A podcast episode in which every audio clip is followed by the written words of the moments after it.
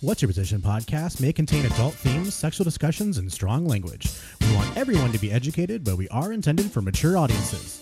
Listener discretion is advised. Live from WYP Studios in Huntington Beach, California, this is What's Your Position? Today's topic the change we cultivate within. With special guest Lauren from Read Red Rovers Book Club. Either way, it's called reading. Top to bottom, left to right, a group of words together is called a sentence. Take Tylenol for any headaches, Midol for any cramps. And now, your host, Ashley Weller. Welcome, fellow humans. I have to learn. He gets so mad. I test, Welcome. I test her audio. and then Fellow she, Hi, everybody. humans. They love it. They love it. No. You know what's funny is I was listening to some other podcasts trying to like branch out, and everybody has a little like like a little uh, catchphrase that they say. I love the catchphrase. Just no, Uh, don't do it right into the microphone. Oh, I'm please. gonna do it right in right in. Right. All right, so I turned her off. Hey, Lauren, welcome to the podcast. I'm hosting it now. Hello. It's all right. I'll just yell really loud, and my voice will get picked up in the microphone. Welcome, fellow humans. Uh, what was that from? Any guesses? Wayne's World. Wait, I thought that was an original. No. No. I'll give you a hint. You sent me a GIF from this movie today. oh, Tommy Boy. Tommy Boy. Nice. Never seen it. nice. David No. What? You've never seen it? No, Oh and my I haven't seen God. the Sandlot. Oh, that's right. No, we're we're forcing her to watch it. That's okay. It's fine. We've got it under we've got I'm it gonna for- under control. I'm gonna forget that stuff. She's on the podcast. That's what I care All about right, today. That's true. Welcome. Welcome, Lauren. Hi guys. Hi, I'm so happy that you're here. So, Lauren is a, a human being. I'm going to tell a fun story. So, during COVID, no, I'm going to back this up. When I was a child, I was obsessed, obsessed, obsessed with reading. I could read. I would spend my allowance on R.L. Stein books. Like, I would get my money. I would go to the mall. We would go into like uh, not Barnes and Noble. It was like a like a mom and pop bookstore. My friend and I, and we would buy the newest R.L. Stein scary books or the Babysitters Club or whatever. Boxcar Children. Oh, I read those. I didn't read that actually, but um, I would get lost in books. My mom used to get so angry with me because I could read and tune everything out. And she had a daycare, and I had four younger siblings living at home, and reading was like the my favorite thing to do. I would devour novels, and during COVID, the fuck else are you gonna do? Right. If you're an avid reader, Yep. but read more because we don't have time to do anything else. And a friend of mine, actually somebody who's been on this podcast before, Madeline Meyer, she w- saw my bookshelf, and my bookshelf is was massive, overflowing. I had two bookshelves overflowing with just random novels, and she's like, "Jesus Christ, read much?" And I'm like, "Yeah, a little bit." She's like.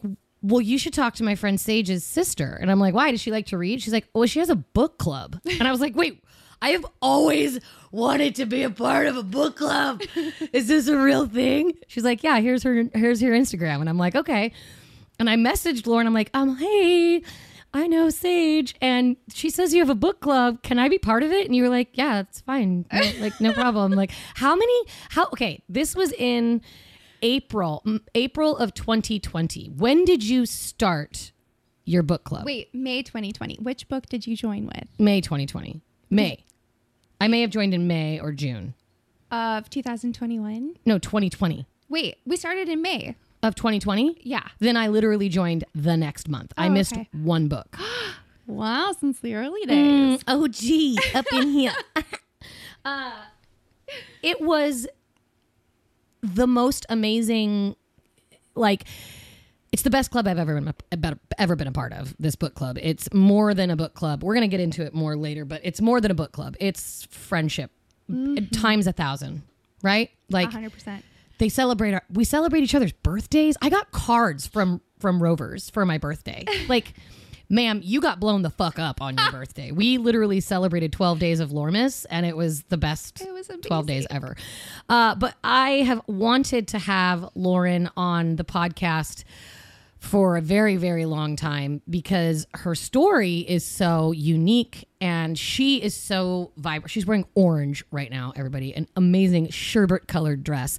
And she literally is that color. She is just this vibrant human being. And when I learned about what she's struggled with and what she's gone through and how she's come out on the other side, I was blown the fuck away and intimidated, even. Like, I can't have this person on my podcast. She's the president of a fucking world renowned book club and she is amazing. She, can't, she doesn't want to come on my podcast. But no, she's actually a dear, wonderful person and one of my dearest friends. So I'm really grateful that you're here today. Thank I you. love you. Thank I you. love you so much.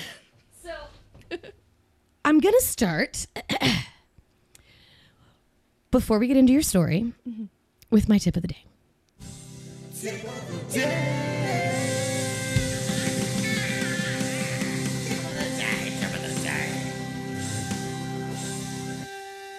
God, I love it. It's just so good. Like, it's just such a good song.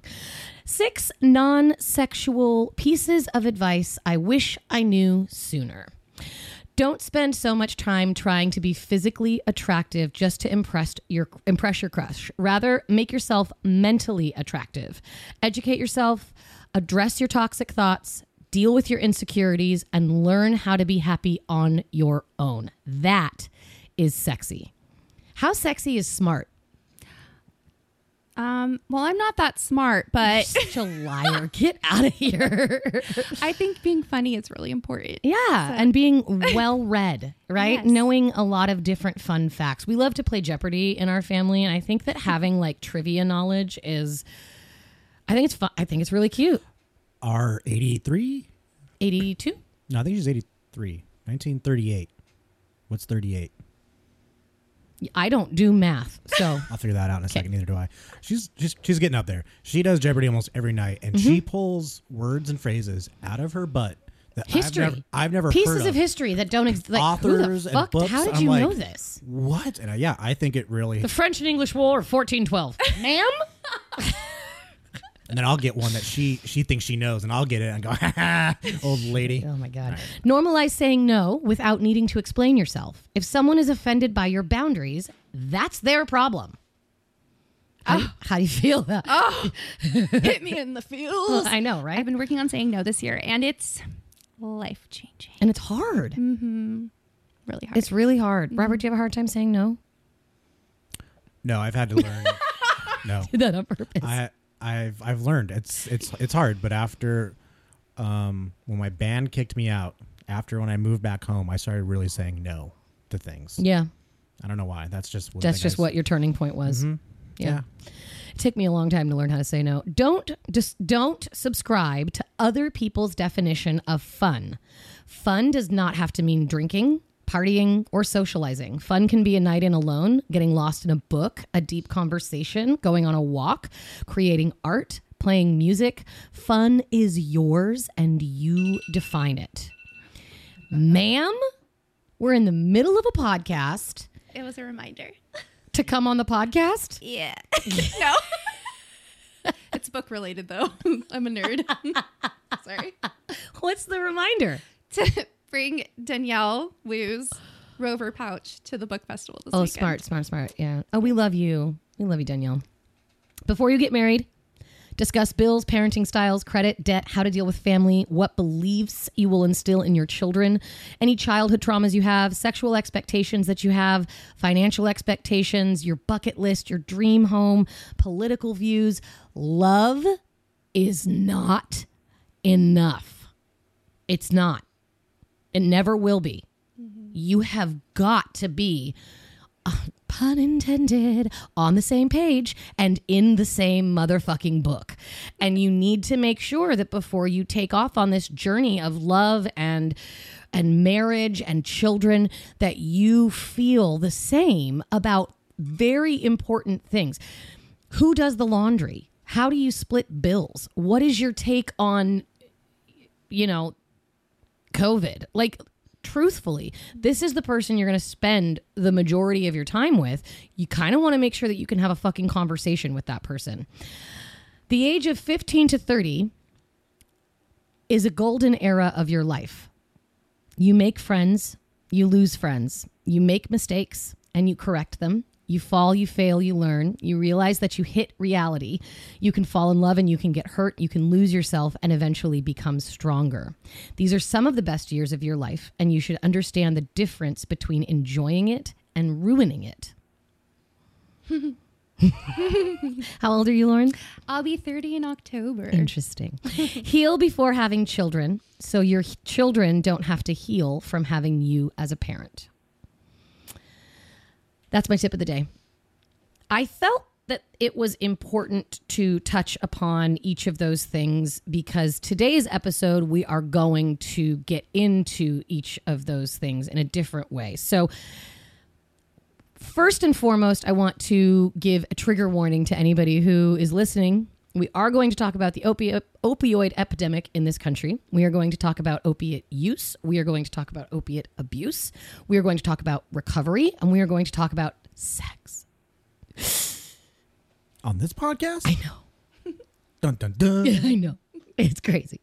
Um, also, if you hear a noise in the background, it's a fan because it's balls fucking hot up here and my tits are sweating. So Love it. And we're just semi professional we're just semi professional. tonight. just just for tonight until we get an air conditioner in the studio uh, but i want to just let everyone know if this is a topic that is upsetting to you just skip to the next part because the next part we're going to talk about smut and erotic novels and that's so much fun Sexy.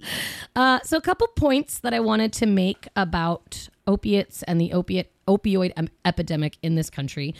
Um, where so in case no one's aware, um, there's an epidemic in this country uh, involving individuals who have been prescribed opiate medication, whether it be for pain or for um, dental work or for throwing your back out when you're golfing.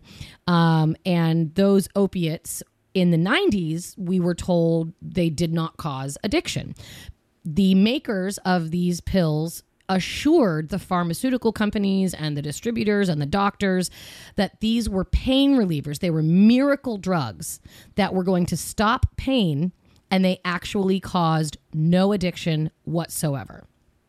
So prescribers in the 90s started to prescribe them at astronomical rates to anyone who came in with a headache, a backache. I just had twins. I um stubbed my toe. Like you could get a prescription for Norco or Soma or Vicodin pretty much anywhere. It's like weed. Like you just walk in and get one. And interestingly enough, um, 80% of people uh, who abuse heroin first misused opiate pills. So 80% of people who switch to heroin were first prescribed opiates uh, by a doctor, by a medical fucking professional, and then had to switch to heroin in order to keep up the tolerance level. So opiates eventually no matter who you are, you will build a tolerance and there will become addiction if you are not careful, especially if you have some other mitigating factors like poverty, um, unemployment, any family history of substance abuse, your age, um, how long you're on these substances, problems in your life, mental issues, if you have depression, if you have any other mental health conditions, it can affect how quickly you become addicted to these to these pills. Um, and actually, women are more likely to become addicted to opiates than men because they are more likely to have chronic pain conditions. They are also more likely to go to a doctor, which means they're more likely to be prescribed medications and they are more likely to be given higher doses of opiates and use them for a longer period of time. Women are also biologically more likely to become dependent on pain relievers than men are just biologically. Which leads me to my statistic of the day. It's my stat of the day. Ooh. It's my stat of the day. Ooh. It's my stat of the day. Ooh.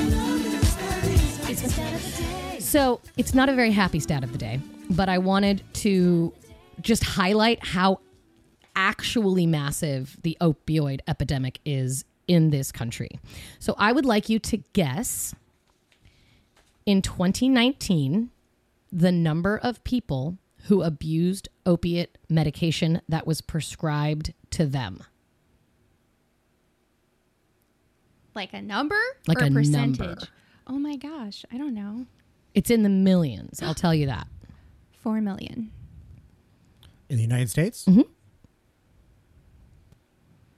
I'll go 100 million. Okay. That's a lot. I don't a have third. a pen.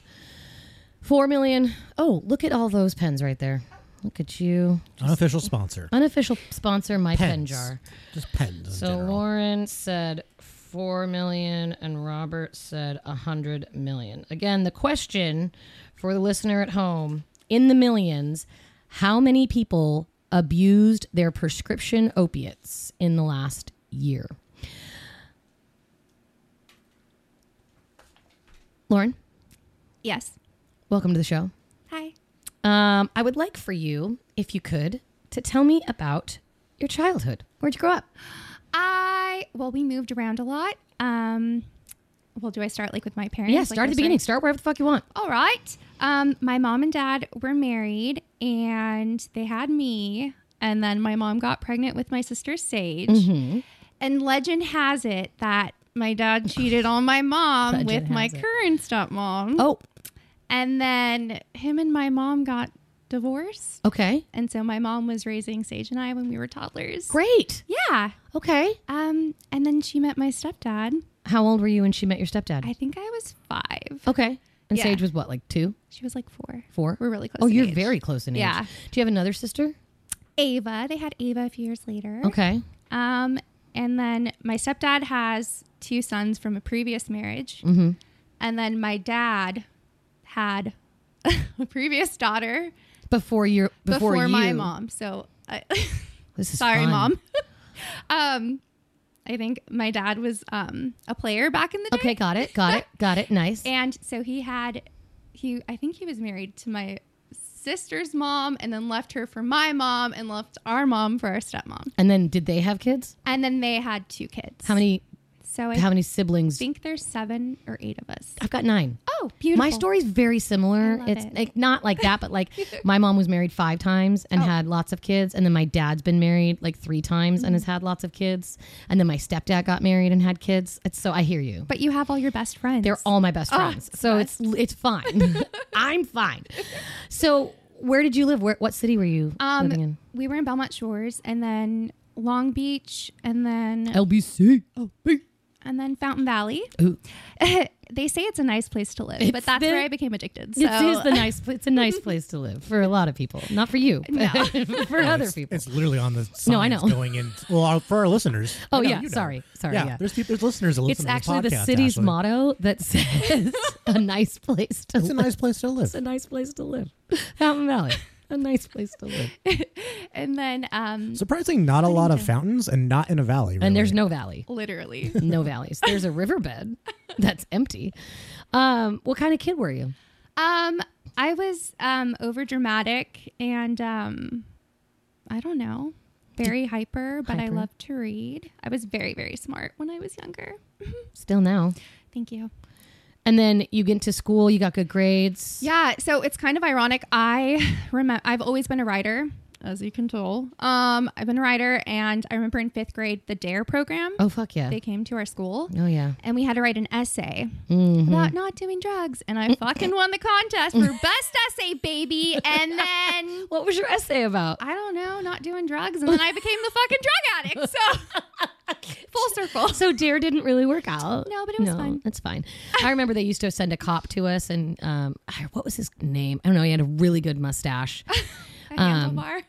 He did. He did. He had a handlebar mustache. He was a great cop, and he gave us all fake cop badges and was like, "You can tell people that you don't want to do drugs." And then this kid asked me to smoke a cigarette one day, and I was like, "No, I'm not going to do drugs." I was a nerd. I was such. I didn't get invited to any parties ever. Um, I never smoked. I didn't drink. I didn't smoke weed till I was like 22 years old. I drank when I was like 21. I was just a baby. I was just such a baby. Um, how was high school for you? Were you in drama? Were you in choir? what Um, would you do? I was. I was in Mm, traveling shocker. choir. Uh, it was it was a lot of fun. Um, I'm a singer. Um, what else? I don't know. Gosh, I don't really remember a lot of high school because I was really fucked up. a lot Okay, of so it. when did that start? Um. Okay. So, eighth grade, I was not overweight, but I was chunky. I was Okay. a little chunky monkey. Okay, Then I lost a lot of weight, like coming into ninth grade. because you went through puberty and life actually happens, and that's yeah, a and thing. I was yeah, it was a lot to handle. And then, um, I I guess yeah, my body was changing during the summer of freshman year, and I remember going into sophomore year, um, and I was experimenting, and it was what were you experimenting with? oh my god. Um, I'm not a fan of marijuana. Okay, um, I almost ended up in the hospital with panic attacks. I have some good stories actually involving my mom. oh God, how old were you? Uh, 14. I was Wait, 14. you had a sorry. panic attack when you were fourteen on weed. yeah. What did you? Fantastic spot for that. What the fuck did you do? This is a really great story. My mom and I laugh about it all the time. So it was Valentine's Day, and my first boyfriend ever, his name was Ryan O'Boyle. Um, he What's up, thought it- Rye? Hey, Rye. He thought it would be really romantic to get me faded Okay. in the alleyway before school on Valentine's Day. Okay, Ryan. Um, but it- Not romantic, but all right. it was my first time so i kept hitting the pipe and um, i didn't know it takes a long time for it to hit apparently and i couldn't breathe and i remember sitting in choir class and i couldn't breathe so i had to go to the nurse's office and they called my mom and my mom came and she looked at me and she said you want to go get in and out and i said yeah i do and that's the story Unofficial sponsor, In, and Out. That actually sounds really fucking good. so she knew you were stoned. she knew i was stoned but Did your mom drink or like do drugs or smoke or anything like that? Um, she would steal my cigarettes in high school and pretend to throw them away but they she would hide them by the pool and smoke them Did when your she was dad mad. do drink or anything like that? or- Um, I mean, they drink casually. My stepdad's now a huge stoner. So. okay. But so they, so like your first time drinking, how old were you? So I was 14. Um, it was my 14th birthday party. There's so many crazy stories. Like, um, my family, my mom and dad went to Vegas, I think, and our step grandma came to watch us. And this is when I just became cool, right? Like, Oh, okay. Oh, 'cause- I was so yeah, cool. Now you're cool. And um, Sage was in middle school, and we invited to invite the whole school over, like football team, like straight out of a movie, right? And I had never drank alcohol before. And I remember we were sitting outside and they had a gallon of vodka. Oh, Sky, Jesus Christ. And I was just pounding it. Like, again, I didn't know it takes time Oh, no. for it to affect you. Oh, God. So I was like comatose in my body. I have a scar on my back from when I slid down the stairs. oh my God. Yeah. And um my grandma put me to bed, but she didn't call the cops. She went outside in the garage and told the entire Fountain Valley football team, "You guys can stay here, but you n- better not smoke any fucking weed in my house." So, So they stayed and yeah, but they eventually left cuz it was lame. Well, the birthday girl passed out. So the first time you smoked weed, you had a panic attack. Yeah. S- First time you drank alcohol, you got a scar on your Blackout. ass. Yeah. Great. And both of these things happened at the age of 14. yeah. What's going on at the age of 14? I don't know. You don't know? The devil came out of Mm, me. No, that's not accurate at all. I honestly like I don't really think about it a lot, but like I I mean it was puberty. Like I was Yeah. trying to find my way in high Trying to school. fit in. Yeah, it was gross. So you drank and then you smoked weed and then what? You just all of a sudden started fucking buying Molly? Like how, how, what, Yeah. how what's going on? How did it progress? um my boyfriend at the time like he was a nerd and he was become this sounds so lame to be like oh we were becoming cool whatever we started like getting more friends or whatever so the cool thing to do at fountain valley high school was to do ecstasy like ugh, i would At roll school. balls at school i What a remember waste of ecstasy. Christ. At least be somewhere you can enjoy yourself. but you were with all your friends all day so like it was kind of a party you know no. it sounds horrible It, was does. horrible. It sounds awful. yeah How many times a week would you do this? oh my gosh like almost every day How do you have serotonin left? I literally don't know. Okay. I wonder how happy like you would be as a person if you never did Molly before. Like if you would be just like a I would have to if be you would medicated. ex- I think you might have to be. you may have done yourself not a favor, but like you really, really like yeah. Wow, wow. For how long did that go on? Um, I don't remember, but Cool. it was a long time. And then when I was 16, you know, he was so romantic. He introduced Still me with to him? heroin. Same guy. Same guy. Wait, you went from E to heroin. Yeah. Legitimately. Well, like we were doing like Vicodin, Norcos, like all that. Where stuff. were you getting this shit at 16? Um, people at school. Cool. Cool. cool. Note to self, don't ever send any of your relatives to Fountain Valley High School. It's Jesus rough. Christ. It was so bad. I thought Newport Harbor was high or was Newport Harbor high. were high. They were high. my our m- his mom, my aunt went to Newport Harbor High and they would have days where they would go outside and she told this story on like the second episode of this podcast ever and they had tables set up in the quad and one table was the meth table, and one table was the ecstasy table, and one table was the opiate table, and one table was the weed table. And the teachers just didn't care. Just kids are just selling fucking drugs out in the fucking quad at break. Like, are you kidding me? Orange County's fucked, Fucked up. up. dude. So you and your boyfriend, who's so romantic that he introduced you to all the things. I hate you, Ryan. Um, literally started giving like introducing you to pills. And Yeah. do you remember the first time you did a pill? Um, She's like, no. I don't know. Yeah. So uh, I don't know. I've explained it with people in recovery too, like the way that it would affect me. Husband. Hi. Hi, husband. Weller's in the house. Hi. Good. How are you? Good. How was your workout? Good. You're handsome. You're welcome. Okay. He's so cute. Uh, this is what happens when you have a studio in your house. Uh, okay, so explain it to me. Um, wait, what do you mean? So the pills. How does it? f- How did it feel the first time you did Oh, it? um, so like downers, people think you're supposed to feel down and like mellow. No, it literally did the opposite. Like the way I am now is like when I was high. Really? I was, I mean, I guess I felt good, but it was like I was on meth or something. Like I don't know. That's so strange, yeah, it had the opposite effect. huh? Always, like I wouldn't sleep and stuff. Like, hmm So how long did it take you to go from pills to heroin? I honestly don't even remember.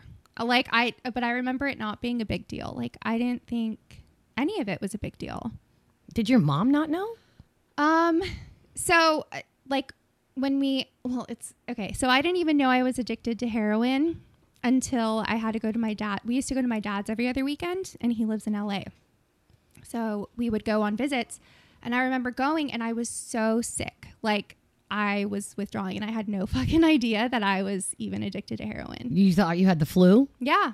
And I was crying, like writhing in bed, crying and like sweating. And I was just telling Sage, like, I'm just sick. I'm sick, losing my mind. And then Did she know? She ended up finding out. And then, so that's kind of how I like got sober, I guess. Like, we had the same friends. So she would always know when I was using. So she would tell my parents. So I had to keep it like make sure like I'd be picking up from somebody and saying like you can't tell Sage anything. And they'd go and tell Sage and then I'd get in trouble. So when you were using heroin, how were you using it? I never injected. Um we were smoking heroin. You smoked it. Yeah. You never snorted it. Uh I think I honestly don't remember. Probably. Yeah. But So you you would you would use pills and then after the pills didn't because then you'd start having to take like ten of the pills and Yeah. then did you ever abuse like any benzos like Xanax or anything like that? baby, I had prescriptions as an adult. Oh, those were some times. That's crazy. So you had so wait you got clean from heroin and then you switched to benzos. Yes. Okay, so we're gonna get to there Yeah. in just a second. So when you were using heroin, how often were you using? So this is pretty. Um, this isn't a good thing to brag. I'm not bragging, but I never paid for any drugs. Like Okay. this guy was literally uh, my You whole. bragger. Like it's just. I mean, I literally if if I were the one responsible for my habit back then, I probably would have been a prostitute. Like Oh, it wow. would have led to that for sure. Because you were using often. Yeah. And when did you stop using heroin? Um, I honestly haven't thought about this in the longest time. I think, I think I was 18, but then, so, okay, the way that it worked, my mom, I would get in so much trouble and she'd say, that's it, I've had it. You're moving to your dad's in LA. And my dad has like a big house, like a gate, security system, cameras. So we, it was like prison basically. Jesus. But, um, I would go over there and I would find ways to come back down. And my boyfriend at the time, another boyfriend, also named Ryan, You need to stay away from Ryan's, by the way. My little brother's name is Ryan. That's, that's It's enough. ter- I Call him know. something else. Um, we were 18 and he was a pilot. He flew planes, so my dad would let him come pick me up on the weekend, and we fucking smoke oxys in the sky. like I in the sky. yeah, like So you were high in the sky, yeah, literally flying high. yeah. So did you go to rehab um, yeah. So for for heroin? yeah, so I remember. So I remember I was How at much my of your life do you not remember? well, I remember bits. I don't know, like. I'm really, I don't know. I just haven't thought about this stuff in a long time. Uh-huh. And there's, it gets like worse. Like, it's just It goes from weed to booze to heroin, and then it gets worse. to benzos to antidepressants to like alcohol which was in the end that was like That was the that one. was when i hit my bottom that was the one. yeah So you, how many times have you been to rehab? um i think i'm trying to remember twice And one time was just for heroin. um they tried to put me in there for heroin and then i ended up making friends with tweakers Sweet. but like you know recovery you got to make community and my dad freaked out and Oh, they took me out and then the last time that was after heroin so when I stopped heroin, it literally is all about your mindset. I Right. said, I don't want to live at my dad's. I'm fucking getting clean. I'm going to stay clean. And I did. And then I, How was the withdrawal from that? it wasn't like, it wasn't super bad. Like, it was like, it was just the anxiety. I feel like you're crawling in your skin. Mm-hmm. Um, and then I, I'm trying to remember, like, my dad, they let me move back to my mom's. And then I went to my mom's. And then I started drinking and I was on antidepressants and benzos, but I didn't know benzos were bad. So you had so you got put on these medications after Yeah. you were already addicted to heroin and then you you were sober and your doctor thought it was a good idea Yeah. to prescribe you Xanax. So now that I'm like, solid. we're talking about it, I think my family, and I don't know if this is like a common conception or understanding, like heroin is like the end all be all. Like that is the worst drug that you can do. So, of course, I guess if a doctor's prescribing me something, like they're going to think right. it's fine. So your family's like, no, it's fine. Like Yeah. if she's being prescribed this medication that makes her feel pretty much the same as heroin, but it's prescribed by a doctor, it's totally fine. Everybody's fine. Everything's fine.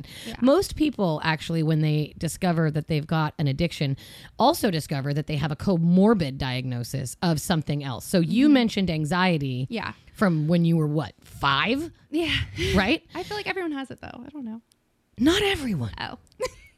I do. yeah. big time. Um, but and then not everyone goes and says, "Well, because of anxiety, I'm gonna, you know, smoke heroin." Right. You know what I mean? like it's. I- It, but some people say, "Hey, I have anxiety. I'm gonna smoke weed. I have anxiety. I'm gonna drink a glass of wine. Right. I have anxiety. I'm gonna go to the gym. I have anxiety. I'm gonna smoke a cigarette." So we can talk about compulsive behaviors all fucking day long, and we can have people judge us for the compulsive behaviors that we engage in in order to get ourselves through the day heroin sucks and it's fucking dangerous because opiates e- every person every person who takes opiates has the potential to become addicted to them. Not every person that takes a benzodiazepine or drinks alcohol or smokes a cigarette has the potential to become addicted to it. Opiates do something to your brain where even if you don't have an addictive personality, even if you don't have poverty or are a minority or live in a situation where you've been abused or any a mom, dude, when I worked for this rehab facility, I will never fucking forget this. I was one of the only normies that was an intake person at a rehab facility. and um, I ans- I would answer the phone and I would do these intakes over the phone with these people who needed help and I, we would have to ask what's your drug of choice and what is the method that how do you use it and this woman called and she was in her late 30s and she you know I'm asking her the demographics do you have any children she's like I have twins they're a year old and I said, okay, what's your drug of choice? And she said, heroin. And I said, okay. Um, and she goes, yeah, I, I had a C section and my doctor prescribed me Percocet. And I realized I hit my bottom because I started selling my twins um, toys to buy heroin. And, and I was at the pawn shop today and realized that I was selling my children's toys for heroin. So I called. To, s- so that I can stop doing this. Like, this mom, she just had a C section. That's all. Oh Yeah. She never had an addiction before in her life. Didn't even drink. Like had nothing else going on. Like just Percocet. Yeah.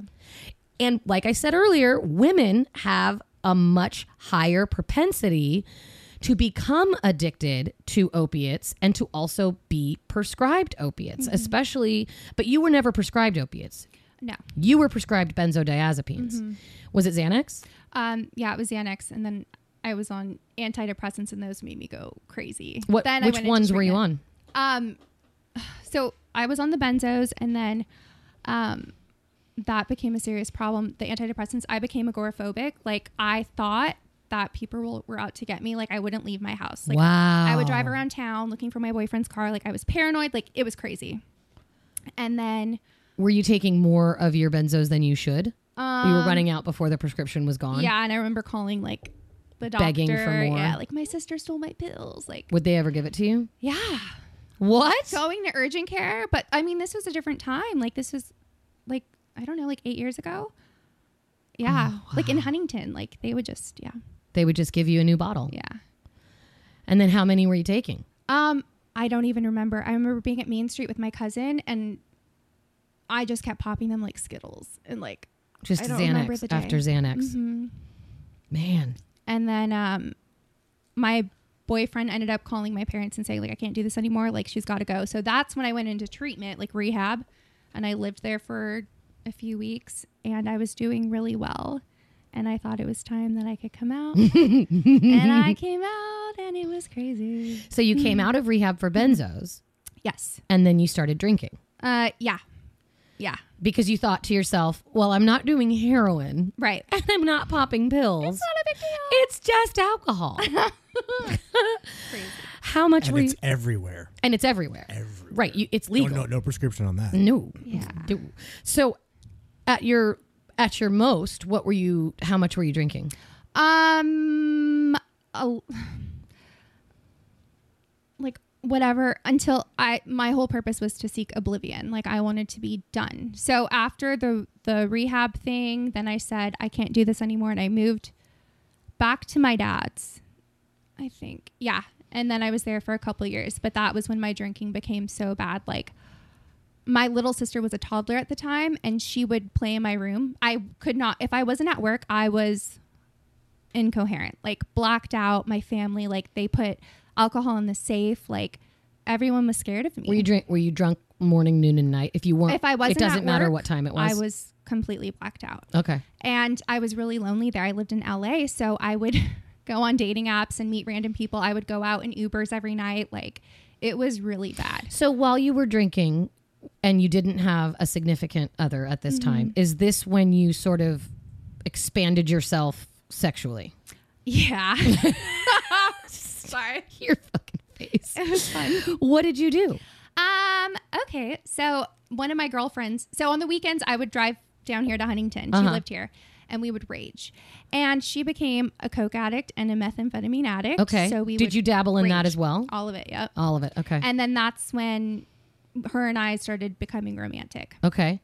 After you guys would come down here every weekend and Yeah, I- rage and party, and then you guys started Yeah. a romantic relationship. Yeah. Is that the only romantic relationship you had with a female? Um, yes, but I've kissed a lot of girls. Did I you like love it? Kissing girls. I kissed it, and I liked it.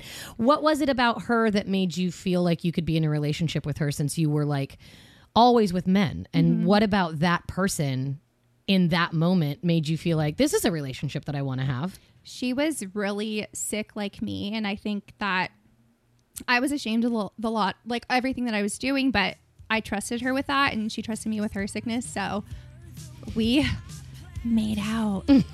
and went down on each other Did what? we don't talk about that on this show. Never. How long did you date her for? um oh my gosh we were friends for forever she okay let me paint this picture she looks just like katy perry No, she doesn't. i swear to god No, she fucking Green eyes, doesn't. you guys i swear to she's fucking hot I would expect nothing less, Warren. God. and she was the cheerleader in high school of course she was.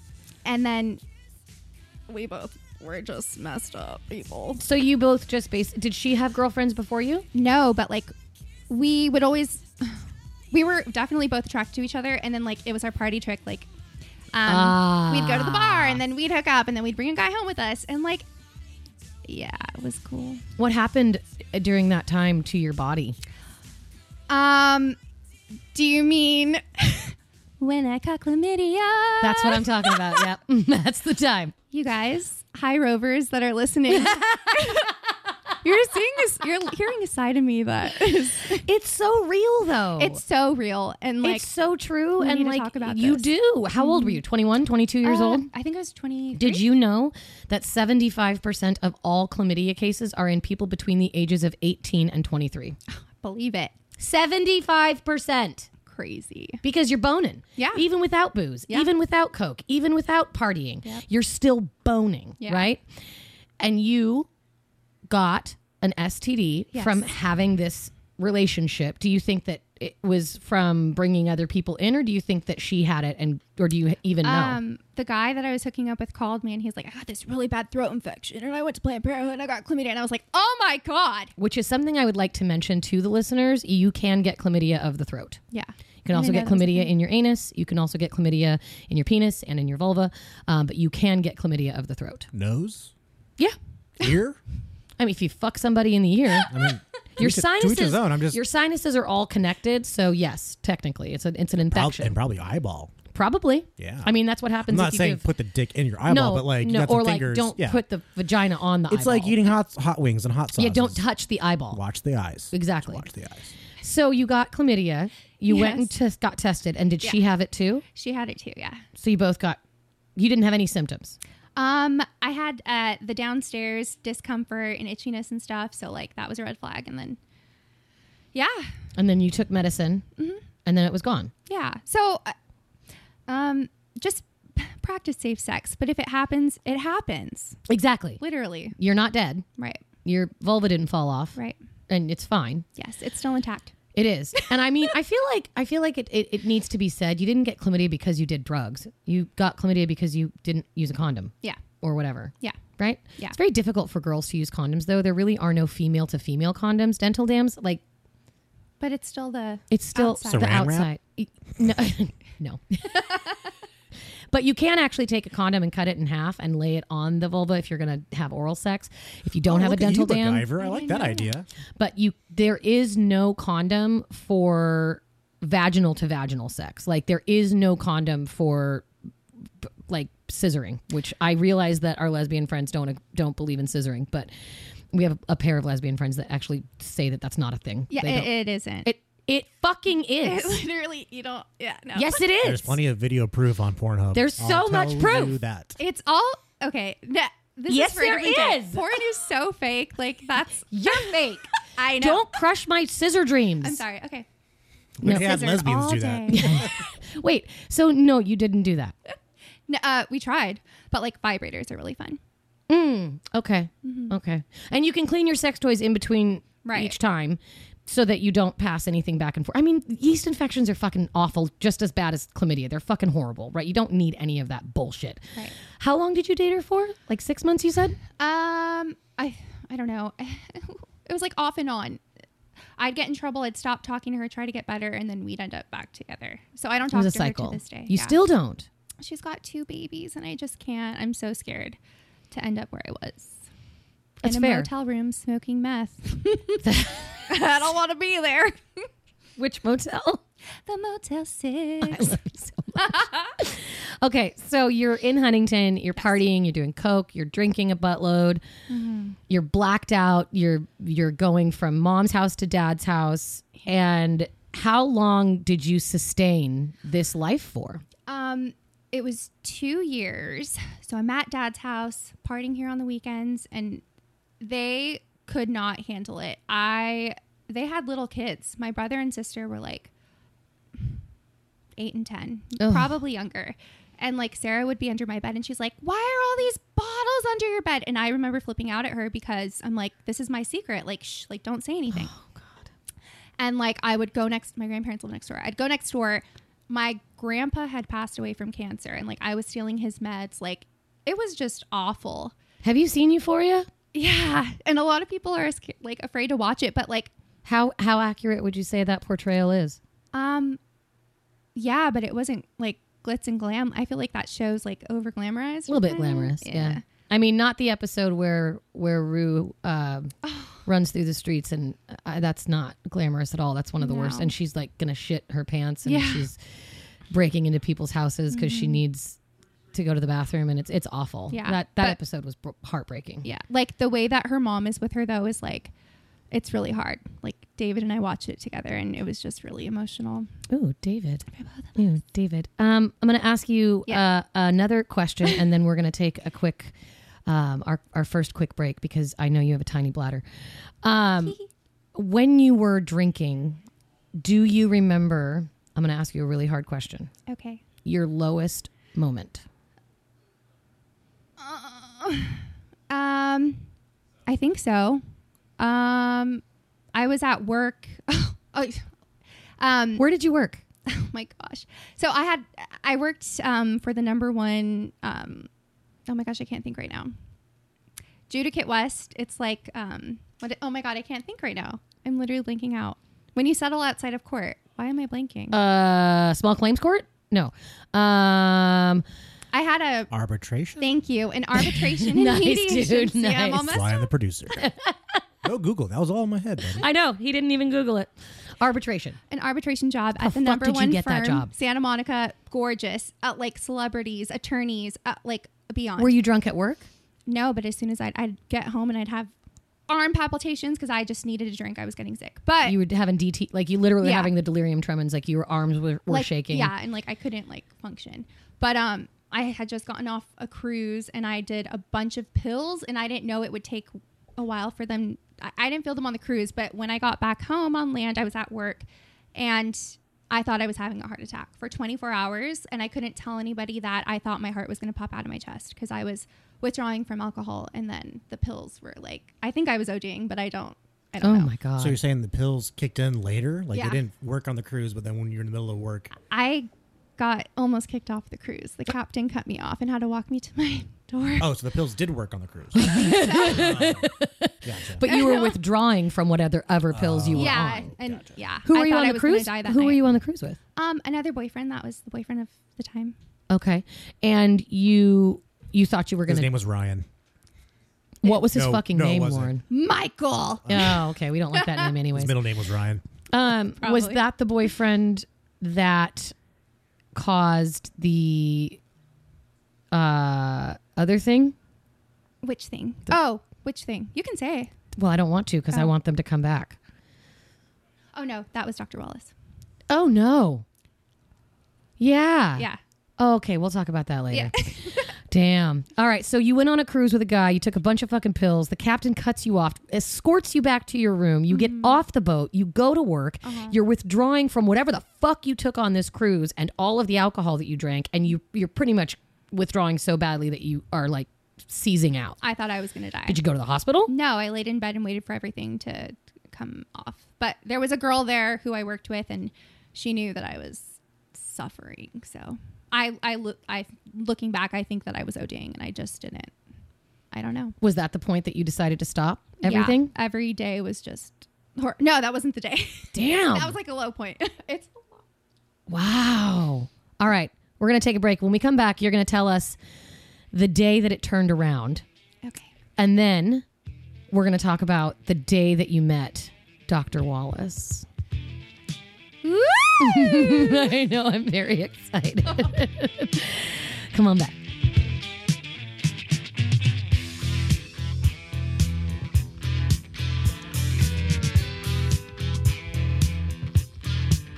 He was a hard-headed man. He was brutally handsome, and she was terminally pretty. She held him up, and he held up for ransom in the heart of the cold, cold city.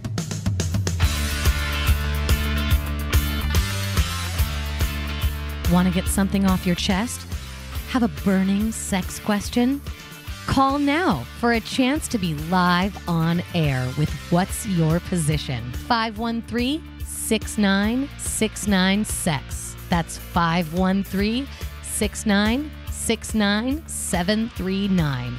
We will answer your questions, hear your comments, and play you live on air. Call us soon.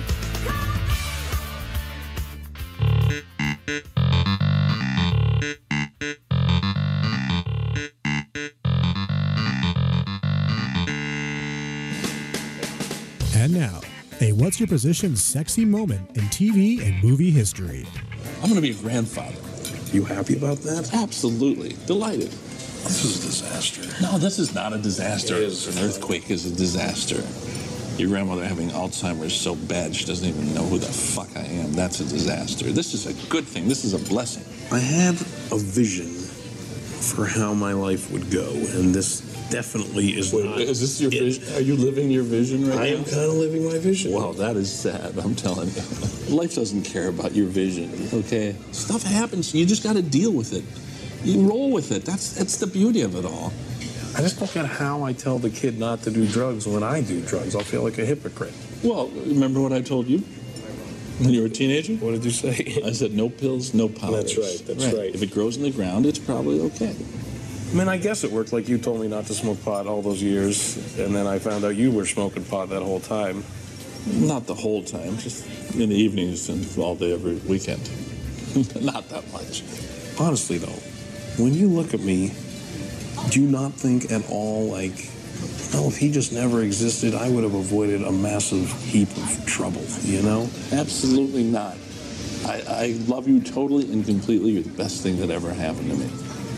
I'm the best thing that ever happened to you. Yeah. Now I just feel bad for you. Aww. Is that from Knocked Up? Correct. Woohoo! He's talking to his dad, right? Yeah, uh, the late Harold Ramis. It's one of my favorite my favorite pieces of advice, especially for kids. Don't don't don't- don't start doing drugs till you're like Mm, right Oh, there. hello. 21, 25, in your 20s. In your 20s. no pills, no powders. If it grows from the ground, it's probably okay. Right. That's my that's my thing. It's great. Harold weed- Reese is a genius. Mushrooms, you're good. Tobacco, eh. Wacky tobacco. There you go. Okay. you almost died by going on a cruise and ingesting massive amounts of pills. You came back, you thought you were having a heart attack, and you thought to yourself, I'm going to go drink some more. Mhm, yeah. mhm. Yeah. yeah, that's how it happened. What what brought you to the end of your uh, addiction? What brought you to the end of of your abuse of substances? Um, March 2018. It was St. Pat. Yeah, it was St. Patrick's Day. I was out with friends, um, and we were at a bar, and I ended up drinking too much, and I did some cocaine, and um, I got arrested. Oh, Um, did you really? Um, yeah, Whoa! Why did you get arrested? I we went back to the room, and I was so messed up. I don't remember much, and my friend had gone to work, and I woke up in the middle of the night. And I thought she was kidnapped. So I went banging around all the hotel doors and waking everybody up saying, Where's my friend? And they called the police on me. So di- disturbing the peace. Sure, I guess. How long were you in jail for? Um, like a night. And I'm sorry, I remembered when we were having our little discussion. I had a DUI back in the day too. Okay. I forgot that. too. Okay. All right. Did you how how much did that cost you? Um, I, it wasn't a lot. Like but I couldn't 10,000? drive for a year. No, it's way less than that. Oh God, really? Yeah. I know a lot of people who got DUIs. That's like ten, twelve thousand dollars before they can get it off their record. Yeah. Is it off your record now? Um, I don't know. I didn't go back to court to make sure it was off, but it's probably been. should. I did all my classes and Oh, the good. fines Okay, and all perfect. that Then you're stuff. probably fine. And then, Yes. so while you're in jail, you got arrested for disturbing the peace, Uh-huh. and that's what made you stop. And then my mom picked me up, and that's when I was like, I, I literally can't do this. And then that's when my road to sobriety began. You said something interesting at the break. You said that you really loved having a secret. You Mm-hmm. really, really liked going to work with all these high-powered attorneys and all these celebrities, and and and you had this secret hedonistic lifestyle that they didn't know about. Do you Yeah. honestly think they didn't know? Um, I think towards the end they could tell that I was always really hungover or messed up, but Mm-hmm. I I was so delusional back then. I was broken. What was what were your parents doing? Um, tr- well, my dad. Well, when I was living at my dad's in LA, he was trying to help me, and you know they would catch me when I would try to be sneaking out when I'm in my 20s sneaking out of my parents' house Yeah. to go get drunk and have sex. Like, Yeah. it was bad, but um, they kept trying, but I mean, they can't. They couldn't do anything. I kept getting out. What? So you got in the car with your mom, and what snapped? Um, I just broke down. I was crying, and and she said, "If you're serious this time, you guys, this is probably like the fifteenth time, honestly. Like, s- you know, since I started using drugs in high school, when I, I was like, Would I'm break done. down and say you're done. Yeah. Yeah. Um, she said, you know, we'll let you come stay with us here in Huntington Beach. They lived in the harbor, Uh huh. and I said, okay, let's do it. So I did, and that was the best. Like getting my thirty days. Like my mom and dad would drive me every morning to the beach, and we'd go to the huggers meeting, the AA meeting at the tower, and they would sit there on a towel with me, and I was broken and sick and they would just sit there with all these fucking alcoholics and addicts and they would help me and like they got me through my first 30 days for sure That's amazing. yeah And then from that point forward, uh-huh they gave me three strikes okay. and i struck out three times sorry you think it ends there no Okay. What was your first strike? um i went to go hang out with somebody and then i ended up drinking Okay. And then my parents knew when I got home the next day. Then the next time, same thing. Then the third time, same thing. And then by this point, I kind of had a community. I was going to Thursdays on PCH Okay. um, You're going to meetings. to meetings. Yeah. And then he just builds community and friends, sober friends. And I remember it was like my last chance. My dad, it was like 10 in the morning, and I didn't even have enough money to go to the fucking liquor store and get like a 99 cent bottle of vodka, like the little shots. Like I just wanted, I was sick. Whatever. So they said, pack your shit. I put all my stuff in my car. And s- I went to a meeting and somebody said, Hey, have you heard of Next Step Recovery? It's in the harbor. Like, just go check it out. So I went to work and then I went to the house and it was sick. Like, mansion in the harbor. And there's all these girls and they're so cool. and they're like, it'll be a thousand dollars a month because you're not using insurance, da da da. And I was the only girl there who was working a full time job in healthcare. Like I was I mean, I seemed normal on the outside, you know? Yeah. Um, You had a big, big secret. yeah. You had a So- big, big secret. You were literally you, yeah. Mm-hmm. you who you are now on drugs, Yeah. which is nuts I- to me. I, people like even That's now, nuts. I like, know. I could you would- imagine me like No. fucked up? No. No, Yeah. like I can't. Yeah. It's crazy. Like I would have thought that you would have been like this, like subdued, like totally passed out, like not. You literally were the same person, just on drugs. Mm-hmm. Yeah. Were you ever mean to people? Um. Yeah. I betrayed a lot of people and was I was just gross. I li- I was trash. Mm. You know. How many people did you have to make amends to? Um. So lot. yeah, I'm doing like living amends. I mean, I don't talk to people who I was using with. Like Mm. that girl, I I can never see her again. I saw her at Kohl's and I had a friggin' panic attack. Like, Oh, honey. I just I cannot allow any of that to invade my peace. It's not worth it. Absolutely not. That's a big fat boundary. Um, they say on Mm-hmm. average that it takes a person six times before they truly get sober. Yeah. And like real like that's an average is six times before there's like a real kind of reckoning within yourself. And some people don't make it to six. Mm-hmm. Um unfortunately. Uh how okay, because because you when it, what's your sobriety date? Um, August first, two thousand eighteen. So you were not in the heroin scene when it turned into fentanyl. No, I wasn't. Thank God. Yeah. Um, because synthetic opiates are actually some of the worst things in the entire fucking world. Um, about 48,000 deaths each year are contributed to overdosing on synthetic opiates. Um, and there's about, let's see, 70,000 people who died from drug overdoses. So if 70,000 people died from drug overdoses in 2019 and 48,000 of those were from synthetic drugs, that's like two thirds two thirds are from the synthetic opiates that are and and it's everywhere. They're putting it in coke. They're putting it in meth. They're putting it in MDMA. I mean, I- it's it's ev- it's everywhere. It's terrifying. This fucking epidemic now is has reached a peak of epic proportions, and I'm so grateful that you got out when you did because i- it's so scary. Like one line of coke now can kill you. all those people at Coachella. like, I was just thinking that. I, that's I no. was just thinking that. Like this weekend, I wonder how many, like, if they're going to even Yeah. report any of that. What happened in August of 2018 that made you get sober and say sober? Uh, oh my gosh. I don't remember. I mean, it, it was the same story. I messed up and I literally all my belongings were in my car and the guy that I was dating, I couldn't go back there. Was his name Ryan? No, it was Michael. Oh, same guy. nice.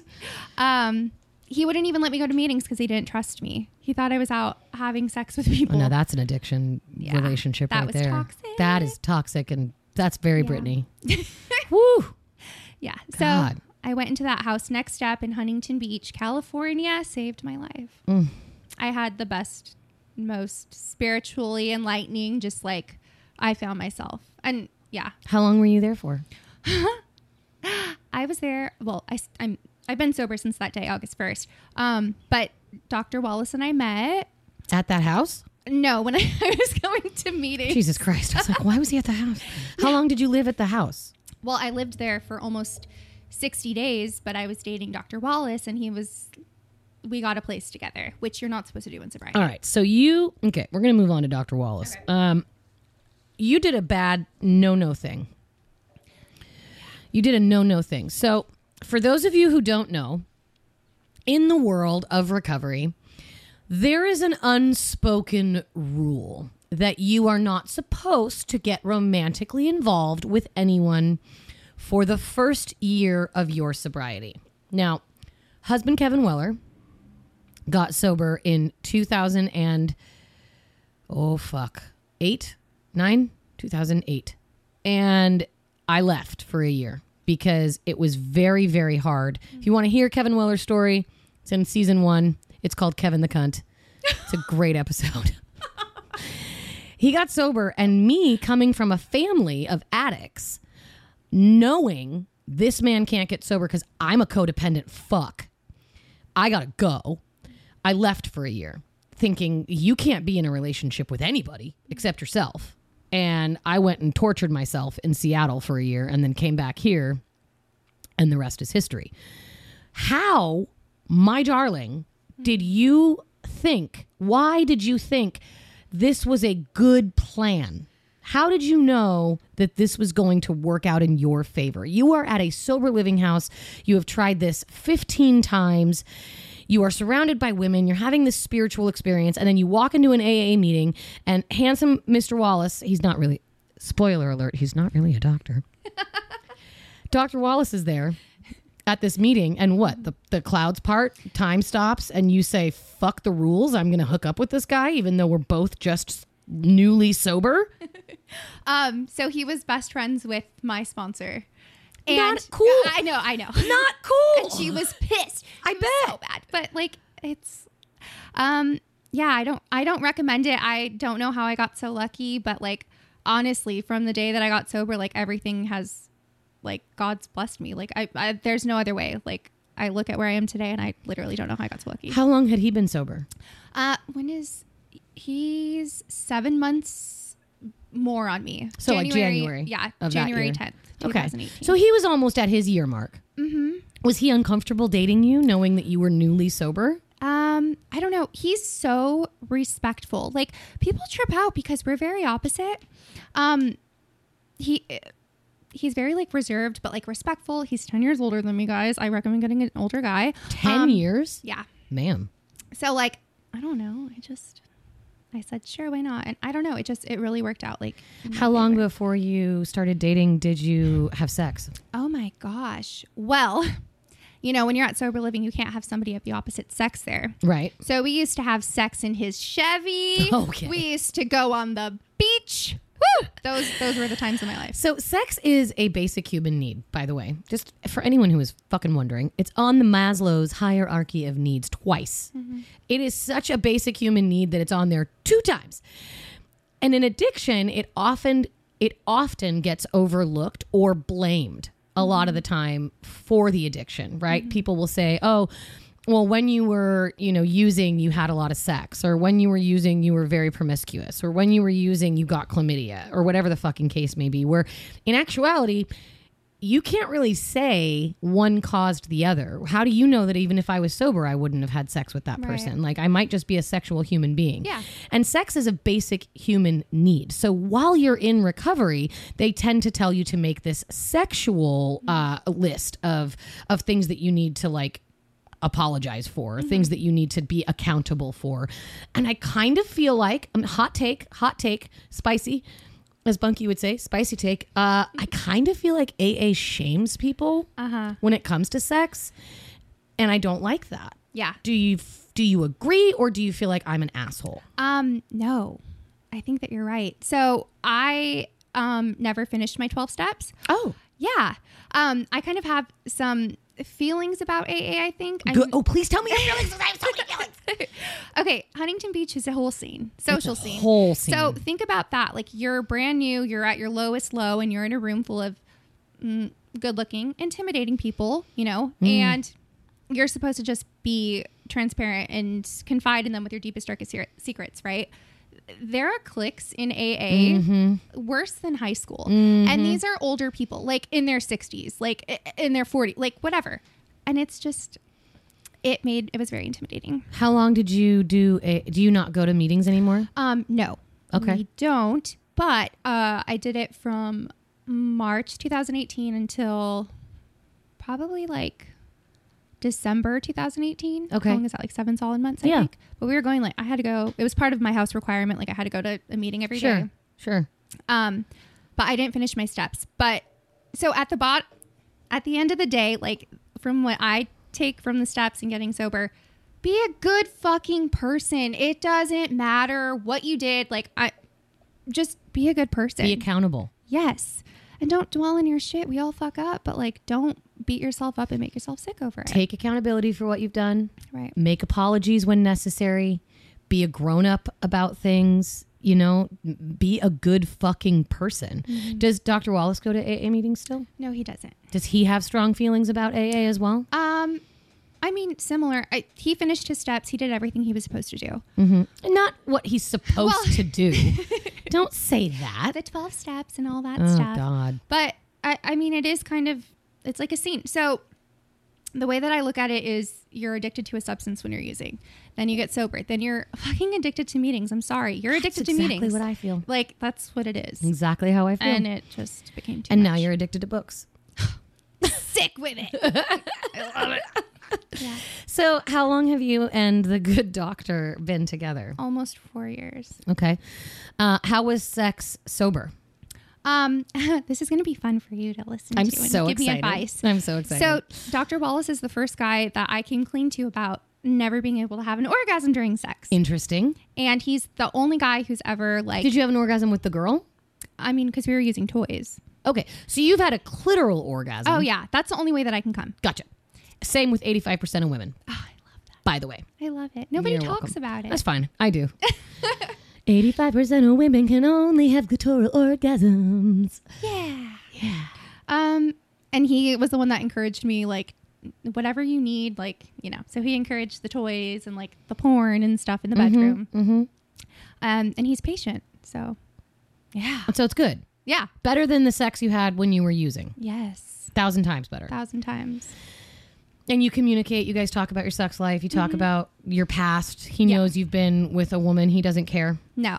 And I would love to have a threesome, but I'm so scared. I'm so jealous. What are you scared of? I literally would. I'm so jealous. I can't. I Of? love the idea of it, but like, oh, you're too jealous to have a threesome. I would be so insecure. About what? Like, what if he likes her more? Like, Mm. ma'am. I know, ma'am. ma'am, I'm going to have a consensual non-monogamy, aka threesome podcast. You can listen to it, and then you can make your decision. Okay. Because I don't think that you need to be worried about that. Because I'm pretty sure he worships the ground that you walk on. I would hope so. You've been with him for four years, you said. Yeah. Okay, and he has a daughter, Yes. and sh- and she loves you. yes. Yeah, she's fucking precious. She's the best. Um, you went through um a tragedy Mm-hmm. with Dr. Wallace. Did that tragedy make you want to use again? I didn't even think about using. Really? Uh-huh. Okay, so okay, so explain what happened. Okay. So, um, I my bef- okay. So my my dream has always been to be a mom. I wanted to be a mom like my mom was, be a stay-at-home mom. Like I, that's my dream is to have kids. And when we were early in our relationship, like I n- had never had an accident or any of that stuff what my friends were telling me so i this is bad but like i thought that i had something wrong with me like Sure, early like because I you can had get never pregnant. gotten pregnant, and you were having unprotected sex, Yeah, and you and- thinking to yourself, "How can I have so much sex and not have ever gotten pregnant?" Yeah. 'Kay. And even with Dr. Wallace, like I wasn't on the pill or anything, and like we weren't being safe, and like I wasn't getting pregnant for months. So I'm like, oh, something's wrong, like whatever. And then it happened, and it like rocked our world, and it wasn't How like deep into the relationship? um, I, oh my gosh, I think it was well over a year. Mm-hmm. But um, I ended up we went to an ultrasound too early, and she was like, no, like there's no heartbeat, Right. So I had to do the DNC and all that. Yeah, But honestly, it was a blessing. of course. It, yes, And of I course. didn't know until now. I'm not ready. No, no, and and you had just been newly sober. Mm. Right. Mm-hmm. Like that, you still needed time for you and time for your relationship to to move forward. Yeah. the universe had other op- other opportunities for you. Yes. and it wasn't it wasn't like you had a um. It, it, it's almost as if it just didn't it didn't implant right, Right. it it didn't take into the lining and so there was it's you tested positive for pregnancy but then there wasn't a pregnancy and so you had to do the dnc which is in other podcasts is where you you actually didn't take the pills you actually went in and had the had the, The procedure surgery. Mm, god And then also, like, I think that's really opened up my eyes too. Like, miscarriage is such a common thing. Like, my Oh, yeah. stepmom was telling me, like, we had all these, like, just women talking about it. I think it's Yep. getting normalized, but you Yep. know, I didn't know that back then. so many women actually have miscarriages and don't even know it. Right. Mm-hmm. Like people have heavy periods or like uh, will start their period early and be like, oh, that's weird. I'm starting my period early. And it's like, no, actually, that's a miscarriage. That's Yeah. Mm-hmm. you didn't know you were pregnant and you weren't necessarily pregnant with a fetus. Right. You had a sperm and an egg get fertilized and then they didn't implant. And now your uterus is just shedding that lining because Mm-hmm. it didn't take, it didn't implant for whatever reason, be it chromosomes, be it not enough lining in the uterus, be it not the right time. And the universe is granting you a hall pass. Right. In that regard. Yeah. Could you imagine if you had a two year old right now? I literally couldn't. No, No. no. but you want kids. yeah. So are you on birth control now? No. Are you being precautious? Um, this is always an awkward question. Like, does that mean he doesn't come in me? Because if that's the answer, no, he doesn't come in me. Sorry, mom. so you mm-hmm. use the pull out method. yes, Okay. It's Yeah. not the safest method, right, but it's also, you know, it's better than nothing, yeah, I suppose. yeah. What I do you- can't be on any medications because I will. I'm afraid I'm going to lose my mind. No, seriously. you were on antidepressants and benzos. You lost. I mean, there are women who are so sensitive to med to medications that they cannot be on any. Mm-hmm. Yeah. So you don't like if you have a headache, you don't take anything. I'll take ibuprofen, That's it. Mhm. but like I have to get my- my wisdom teeth out, and I'm dreading it because I I can't take medication. I'm allergic. So I'll tell you a little side note. I'm allergic to opiates. Um, fucking harsh allergic. Like, I thought I was having appendicitis. It was actually an ovarian cyst rupturing. Went to the emergency room. I'm in so much pain that I can't see. Like I drove myself to the emergency room and I was What? almost blacked out from pain. It was so bad. And I got there and I, they immediately put an IV in my arm and gave me morphine and I vomited everywhere in the in the ER. Like I cannot take opiates ever. So when I get my wisdom teeth, I've gotten them taken out in two sections, one side and then the other side. And Mm-hmm. I, I couldn't. I broke my finger once and I couldn't have opiates. You just get you just get through it. Right. You just do. Yeah. It's not that bad. Yeah. It's really not. Like you think it's bad, but they'll put you to sleep for the bad part. The rest of it, you take a fucking Tylenol. Right. You'll be fine. yeah, You'll be fine, I promise. percent. When you had your miscarriage, the thought did not cross your mind like this is I'm going to go use, I need to numb this pain. Was it was it a, a seriously painful thing to go through? No, and it's funny because um my mom, I remember driving home and we're driving down PCH and she was like looking at me weird and I was so talkative, like like chatty.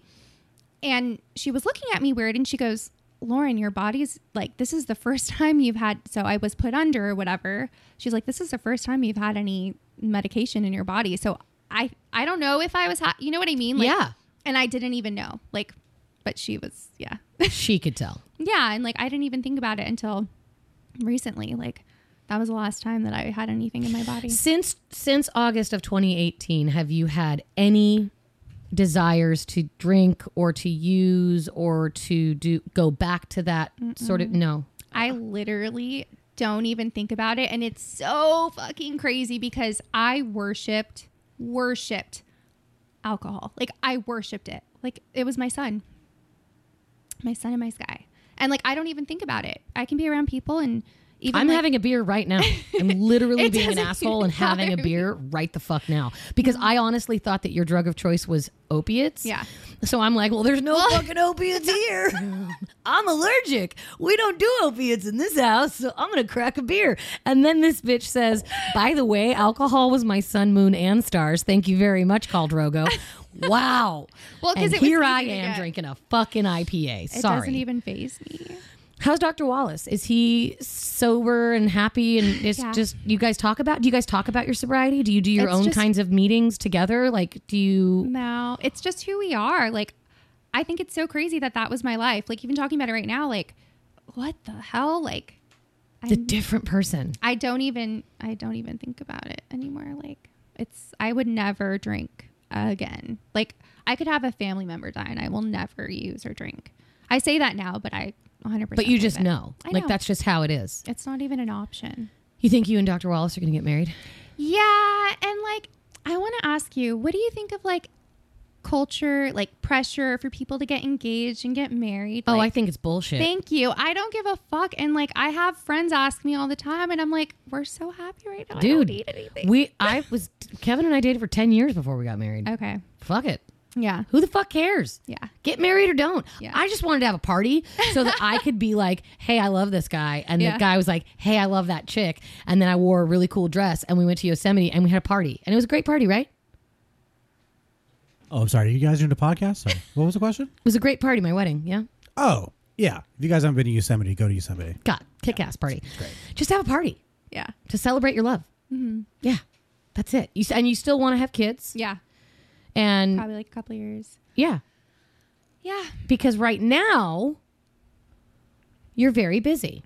I am. I had a different kind of baby. You did have a different kind of baby, and COVID forced this baby. Yeah. It did, right? yes. Yeah. We're going Did to you take say COVID impregnant, impregnated you? gross. That's disgusting. We're going to take uh, a break. Sorry, guys. No, it's fine. Just, you know, pay attention, producer.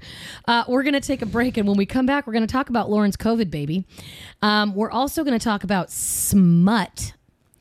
And we're also going to read you some sexy, sexy smut from uh, really hot and heavy books that are uh, just, you know, get the juices flowing. Basically, what I'm telling you is that you could read smut. By the way, I am part of a side book club with members of the Rovers where we read smut on purpose.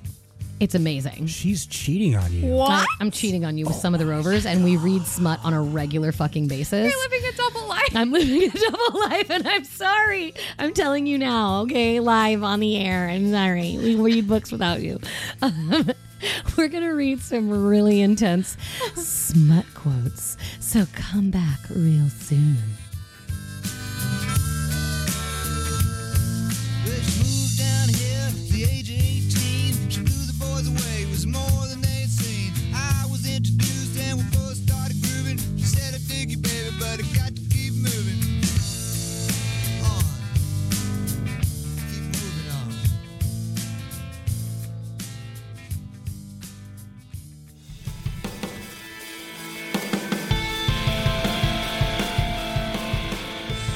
Hey everyone, it's Corey. And Robert from the So So Screwy podcast. A little background on us. I've been a school teacher for seven years, I have a brand new baby, and I love to read.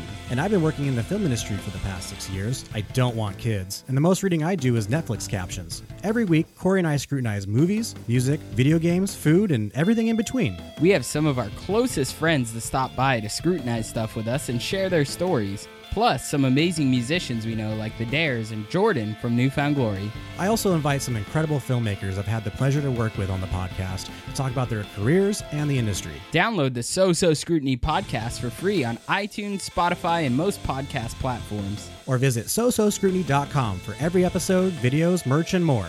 Thanks so much for listening. I'm Robert, I'm Corey. the So So Scrutiny Podcast.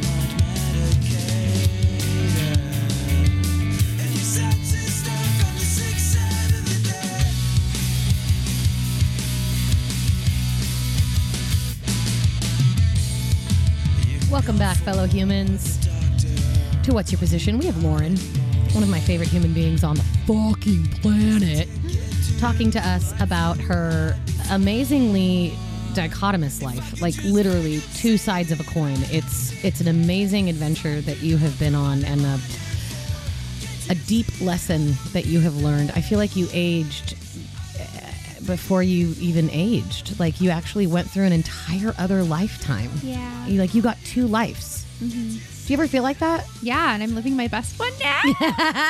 Fuck yeah, you would. uh, what did you want to talk about, producer? Oh, I just wanted to mention this. Uh, this this song is from Boys Night Out.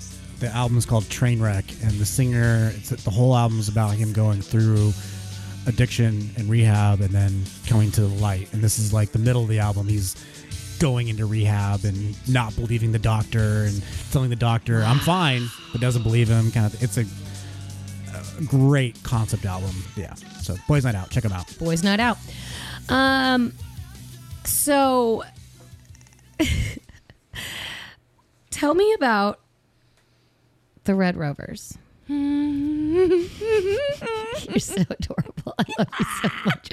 Where did this come from? Where did it? How did the inception start? Um, I love books, Mm-hmm. and I did, I've always been a reader, but I couldn't really remember what I was reading because I was so um, belligerent all the time. Mm-hmm. So when I got sober, I found, um, you know, just happiness in books, like you were saying, like Yeah. you get lost, and Yeah. um, I my mom's best friend had told me, like on my Instagram, like in my stories, I just say, "Oh, just finished this book," and I'd write a review. And she's By like, the "You way, your reviews are what I live for. Like I live for your fucking reviews. There, somebody needs to fucking hire you to write reviews for books. That's what you need to do for a living. Thank you so is- much. Put Yep. mm-hmm. it in the universe. Putting it out into the universe. Speaking of reviews, uh, you can do some reviews on iTunes for What's Your Position podcast. Did you know that Rate no and one's review. no one's left a review? I think you got a couple. I think you're gonna have one tonight. I think. Hold on. Let me look. I think I've looked. I don't and- think we have I any. think you got like two, and they're not from me. Thank God. Are they from Kevin? No, he doesn't write reviews. Kevin the cunt. Kevin the cunt. He doesn't write No. reviews.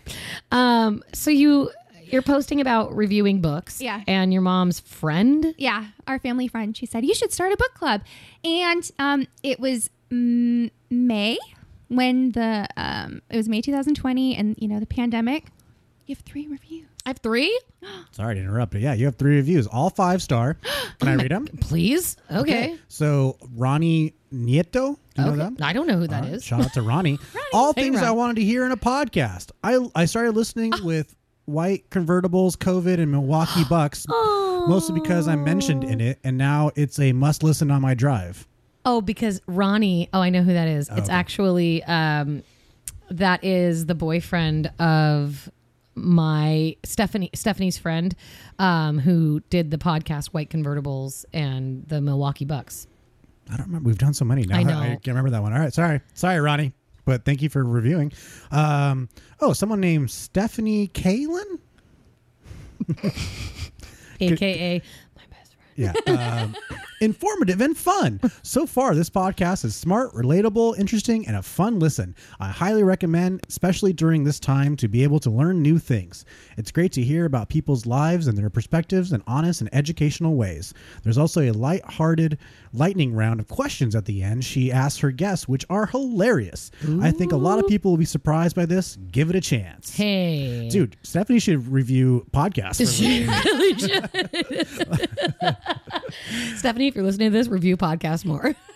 Good job reviewing podcasts. uh, and this last one is like a weird uh, uh, username. I don't even know how to say it. Ashley is funny, quirky, intelligent, and informative. A staple podcast to any library, any library, male and female listeners alike. Subscribe. Aww. So Look please- at that. That's on iTunes. I don't know if you can do it on Spotify. I don't, I have no I idea. don't think you can, but on iTunes, if you can, rate and review us, please. And if you can't, that's fine. Just download and listen and share it with your friends. That's all we care about. Um, that is literally how I found this book club was a friend shared it with me and said you should do this. And so how many how did who were the first people how did you I'm so like how did you do this? Okay, so May 2020, um, my mom's friend was like, just start a book club. So there was a book I wanted to read. So nobody sends out mail like I do. That's like true. so I thought, okay, I want to do something new, unique. I want I'm funny as fuck. Hello. Duh, she is. Thank you. And um yeah, so I rover mail send out every month. But how did confetti. you start? Who did you So it have in the was- first group of people? my ma and some cousins and then they told it's word of mouth like that's how small is businesses work, anyone too. in the first month still part of the Rovers? Jess mother daughter bookworms I love way. you Jess Mother so daughter happy. bookworms. We love you so much. oh my god, that's really cute. Okay, and then I joined in June. yeah so you I'm literally a, t- a second month rover. Yeah. Second year. Second month. What do you? Oh, I'm I sorry. joined in June of 2020. Yeah.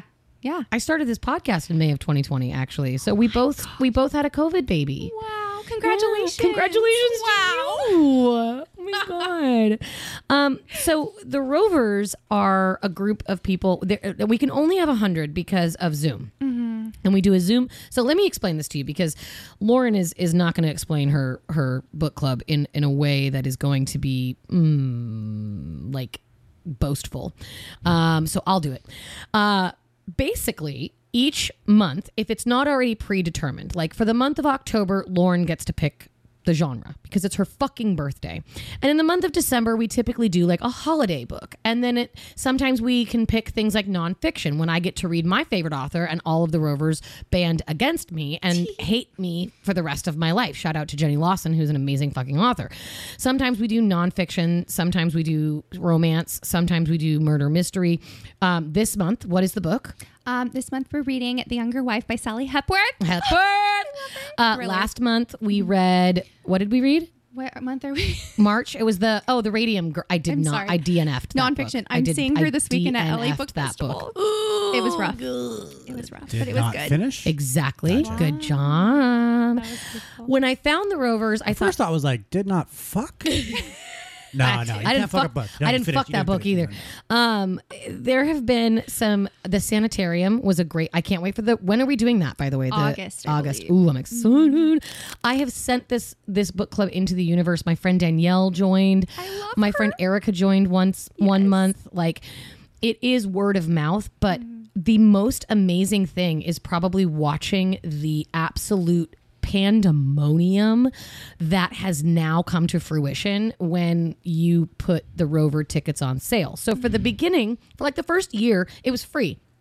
All you had to do was sign up for the Evite, and she would send you a letter in the mail, like fucking Santa Claus, in a different color envelope. She buys rainbow envelopes, so you don't know what color you're getting, and it's got your name on it, and you open it, and there's a bookmark, and there's a sticker, and there's fucking confetti everywhere, which is one of my favorite things. I have a mason jar that I'm collecting my confetti in. The letter is it rhymes and it like there's a theme. Is my letter up here? No, I keep it downstairs in my desk. Um, it's always a theme. So April, you know, April showers bring May flowers, and and and uh, you dressed up as a leprechaun in our Zoom meeting in March.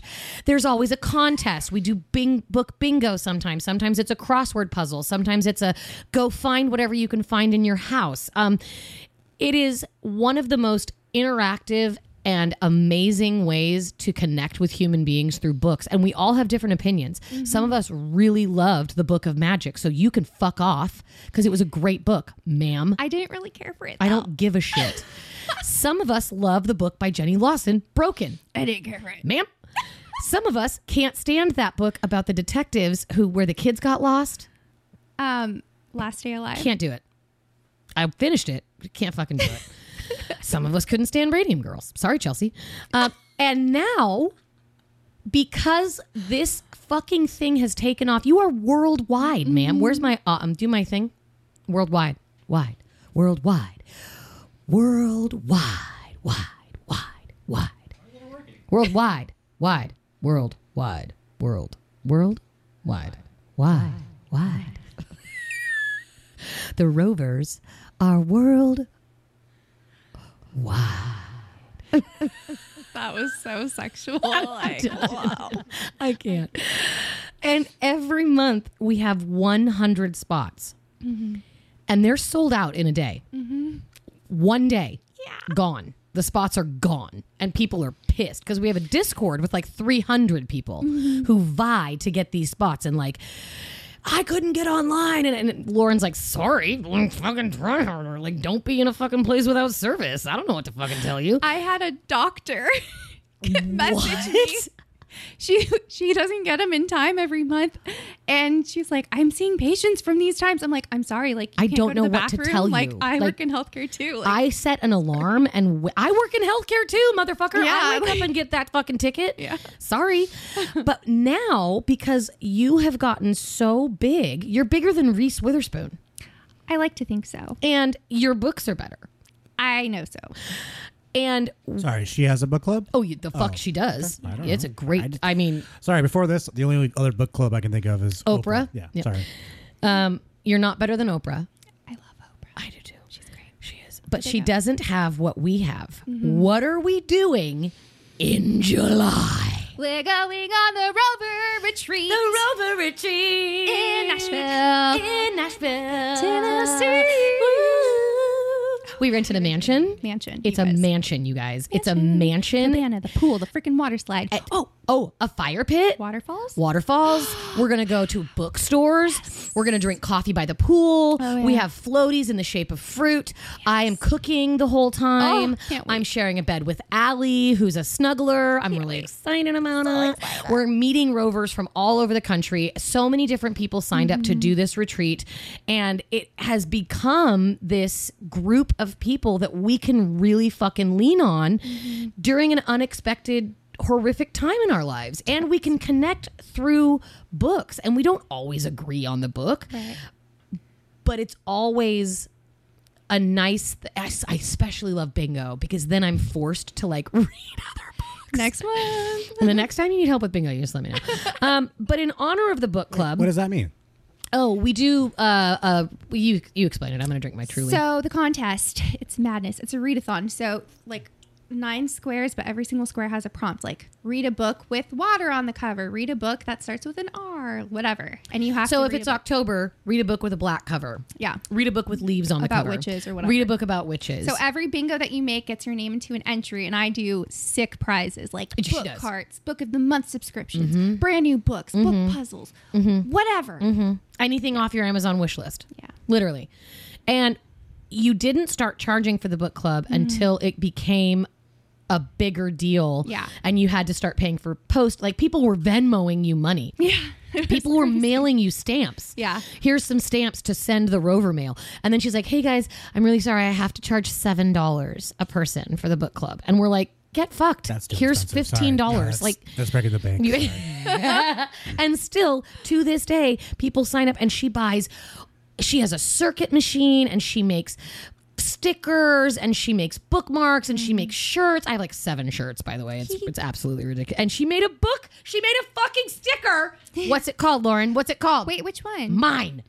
what? You're It's called The Ashley. Oh, so it's really cute. It's a book with flowers and it says, read a fucking book because I I gotta applaud you, Ashley. I have never cursed so much in my life since I met you two so years ago. glad. I swear to God, I'm at work and I'm like, this motherfucker. and I- we've had meetings because I cuss too much at a prestigious healthcare facility in Orange County, cannot. and I forget. what- I constantly we go to Disneyland a lot. Yeah.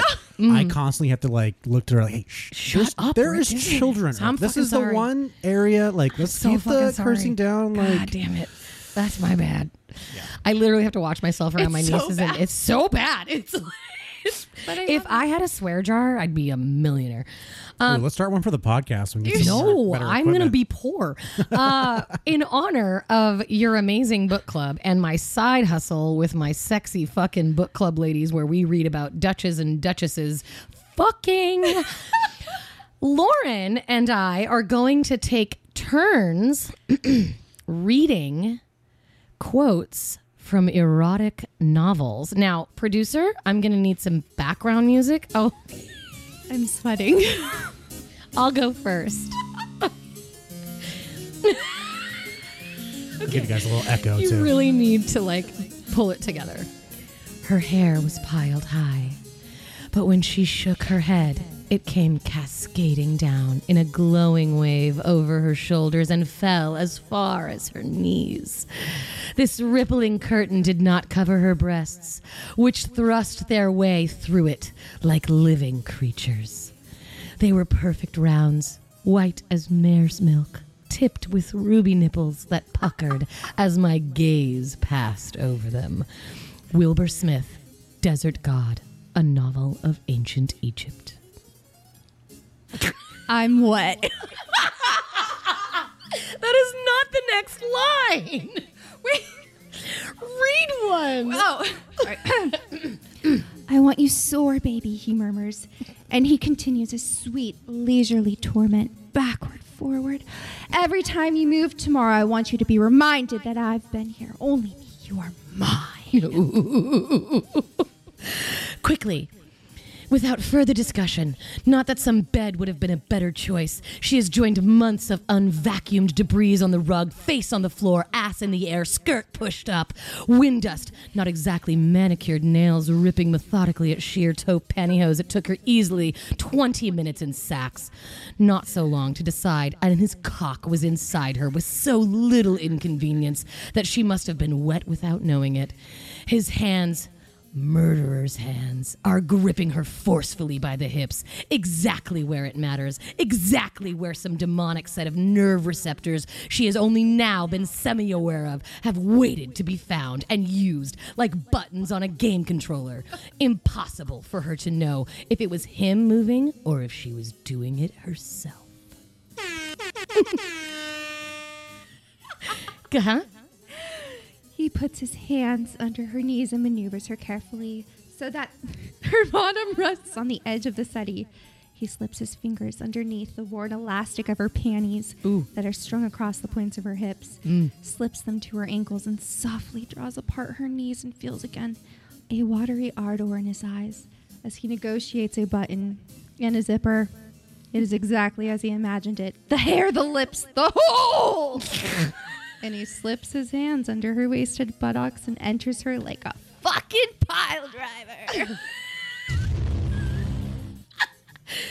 Before she could do anything, he had placed a leather gag in her mouth.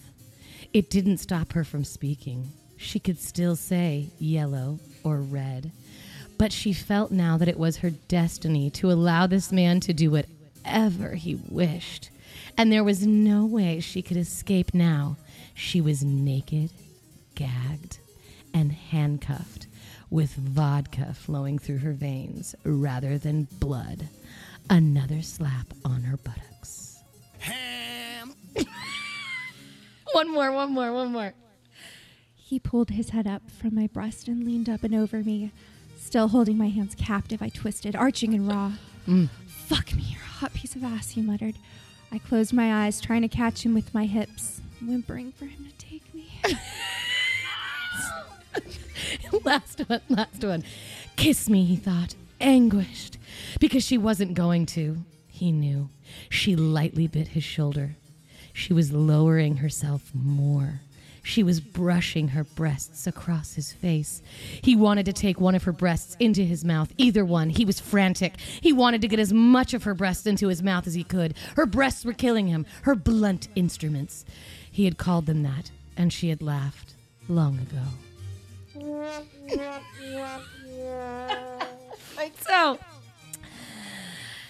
Here's some really, really interesting facts about exotic novels. Um, women use them for porn, and I can see why. So, the Duchess series that I cheat on you with, sorry, um, is hot.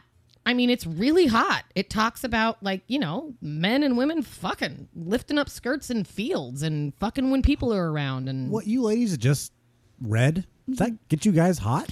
not that. I mean, I, I pulled up More some of a really, joke, I I, know. real- I pulled up some pretty cheesy ones, like some pretty cheesy ones. But there, I, I did not pull up intentionally the really dirty ones because Right. there's no way I could have read that. out loud. There's I, no way. I will admit, early on in my uh, porn um, adventures, I guess, as a, as a child, trying to find it as much as I can, oh yeah, I remember, I don't even remember where I got it from, but I remember getting like a couple pages from a porn. Oh, and, yeah. And it had like chicks on it, whatever. But then there was like this, like her version of like her doing a dude. And it was like this dirty talk that I've never heard before. And it, Yeah. was, it was hot. It was No, hot. dirty talk is hot. especially in your grandma's bathroom. Woo. Woo. Reading some dirty smut in your grandma's bathroom. the first porn I American ever looked Dream. at was a book about how to have sex, and it was like, Oh yeah, dude, uh, Nana's house. yes, Joy- guys were Joy of looking- Sex? joy of sex, Dude, I definitely jerked off to Joy of Sex. joy of sex. The Did you sketches. guys know each other knew about this book? No, I didn't know you Well, knew it's a about the cla- joy it's a of sex. It's a classic. classic fucking book. It's a Classic. classic book. It is a classic. Um, couple other books that are classics. Seven Days in June. Ever heard about this? No, but I want to read it in Me June. too. Um, by the way, it's a Reese book club thing. So okay. Oh, Copycat. no, we're not going to do that. Uh, have you heard of While We Were Dating? No. Okay.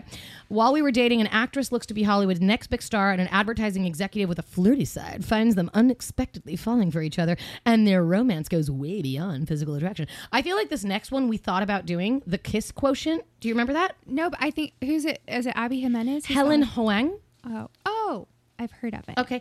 And then the night shift. No, No, I Great think we movie. need the night shift. A choose your own erotic fantasy. Boo- Dude, can we like promote maybe doing an erotic novel for the book club? we're doing romance in July. so- Not romance. Well, if you ma'am. want to make it nasty, that's I on might you. fucking make it nasty. This choose your own adventure with sexploration Dude, that was my idea. is the book for you. An adult film actress, director, and author dreamed up this witty tale of a college grad named Taryn, a young woman working the titular shift at a sex shop in Central Florida, and her nights get as wild as you want them to. I used to read Re- R.L. Stein too. Goosebumps, classic. Classic. Um, I one, some of my favorite Goosebumps were the Choose Your Adventure ones. Fuck yeah. Dude, that was huge as a kid. Yeah. There's another one called, oh God, it's one from the Civil War. There it is An Extraordinary Union. And it is literally the front of the book is a woman running away. She looks like she's probably somebody's maid. They risked their hearts and their lives for freedom, for justice, for love. Set against the backdrop of the Civil War, Alyssa Cole's suspenseful and sexy novel follows two undercover agents who share a common cause, as well as a whole lot of chemistry in the bedroom. Um, then there's something called Tipping the Velvet, which is an absolute classic as far as erotic novels Wait, are you've read this? concerned. No, but it is a very huge classic. And Teresa Dare for all of my sexy, smutty book club followers, Teresa Dare writes probably some of the best smut I have ever read. She is the one that has written all of the Dutches and Dutch novels that we have written and read, or read. And this one is called a Night to Surrender. Everything Teresa Dare writes is sexy as fuck, but the first book in her Spindle Cove series is supremely hot, following a wounded war hero eager to prove himself and his unexpected encounter with a strong willed spinster. so cheesy. I can't. Can I make a suggestion? Yes. I haven't read it, but I've watched the movie. It's really great. What? Choke. Oh yeah. Oh, is that by Chuck Palahniuk? Yeah. Yes. I didn't want to say his name because I don't know how to say it. Me neither. But Fight the movie is is not Fight Club, but I'm I'm guessing the book is very you know the same kind of. Writing. I feel like the book is probably very aggressive. I've heard really good things about the book, but I should like read the it. movie. I Have read all you? his books, Is it yeah. good? Yeah.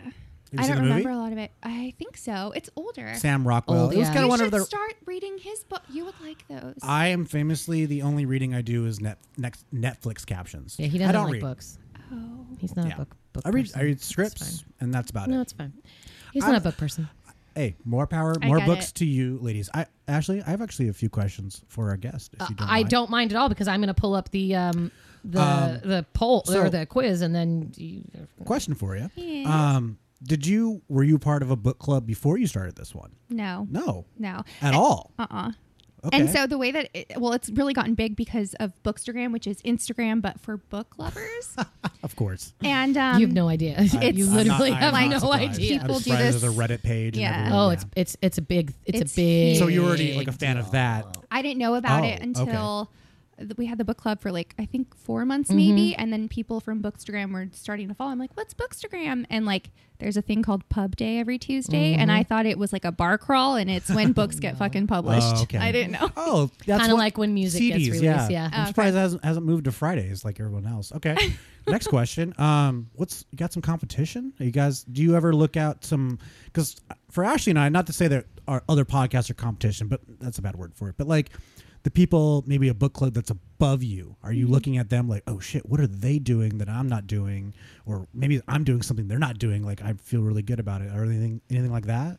I'm so confident in what I've created. Like, I'm really no embarrassing idea. and funny, and like I do But you never crazy look- videos. You never look at anybody else, and just nobody to- really ever goes anywhere else. Like people Yeah. vie for these spots. But like it's- truly, it's it's going to get it's going to Like- eventually get to a point where she's quit your job, man. yeah. hopefully but and that's the other thing like i'm giving back so much i for a long time i was such a bad person like it's not even me making up for it it's just me wanting to share joy with people and like nobody gives out prizes every month and the swag and like She spends sh and before she started like she charges seven dollars and that's for postage Honestly, I- and supplies. when you were sa- when you were saying it costs money, I was had a dollar amount in my head, and I'm like, mm, how much is that? You know, and and with that price, Mm-hmm. do you so it was um wait, what do you get with that price? Yeah, let's, what do you get that? what, do you mean like for what do they get a month Yeah, Or- does the I'm we sorry, get to be in the book. Ashley? Do you Yeah. have to go personally and go buy the book, or Yep. does she nope. supply it? We we buy the book, or we But get I- the book from the library, or we we we put the book on our Kindle, which can be free Yeah. for a lot of people.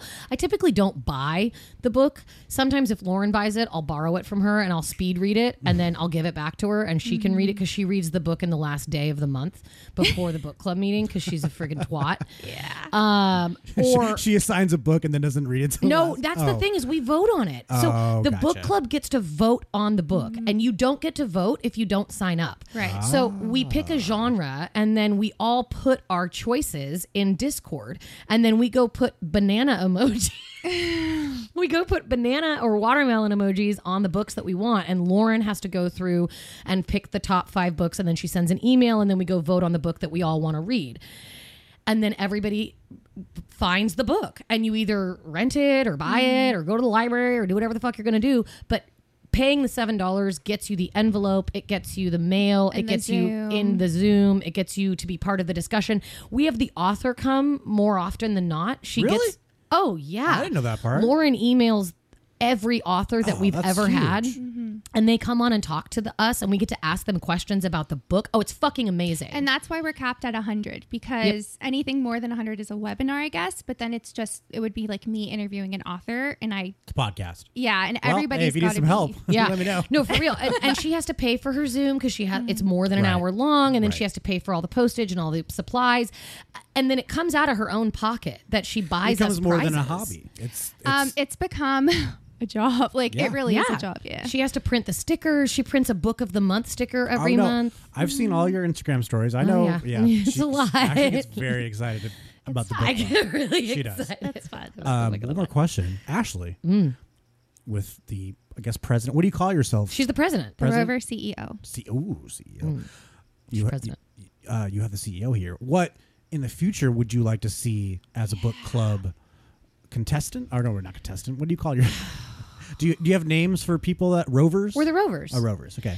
As a rover, No, I think that we're doing this Rover retreat, which is a beautiful. uh, That's I- new, right? That's I- the first time? It's, it's- this is the inaugural. that's awesome. this is the inaugural thing, and, and I I am lucky that she literally She wasn't invited at first. I wasn't invited, and then all of a sudden, Lauren's like, "Hey, we're gonna go to Nashville. Do you want to come?" And I was like, "Yeah." And she's like, "Okay, you have to be part of the fucking. You have to be part of the team." And I was like, planning. what do you want me to do? And she's like, I don't know. And so, and like everybody already had a job, and I'm like, what the fuck do you want me to do? And she's like, just be a hype person. I was like, hoo, hoo, hoo, hoo, hoo. let's go, everybody. Let's go to this retreat. I would say, f- let's figure out a way to bring more people in. Yeah, There has to be a I way. agree. There has to be a way to not cap it Charge at, ten at dollars, 100. man. So that and the whole- so it was free for like the whole year, right? And I was spending like five hundred dollars a month out of my own pocket for a very Mm-hmm. long time. And then I said, okay, it's going to be five dollars. And then Eventbrite was taking fees, so my profit was literally 30 not cents. yeah, like it wasn't there. And then I raised Well, it. have to you looked into seven. like a Patreon type thing? I kind of have. Yeah. Um, You said you went through Eventbrite. I'm using Eventbrite. Oh. And so they charge a fee, so it's yeah. it comes out to like eight thirteen, I think.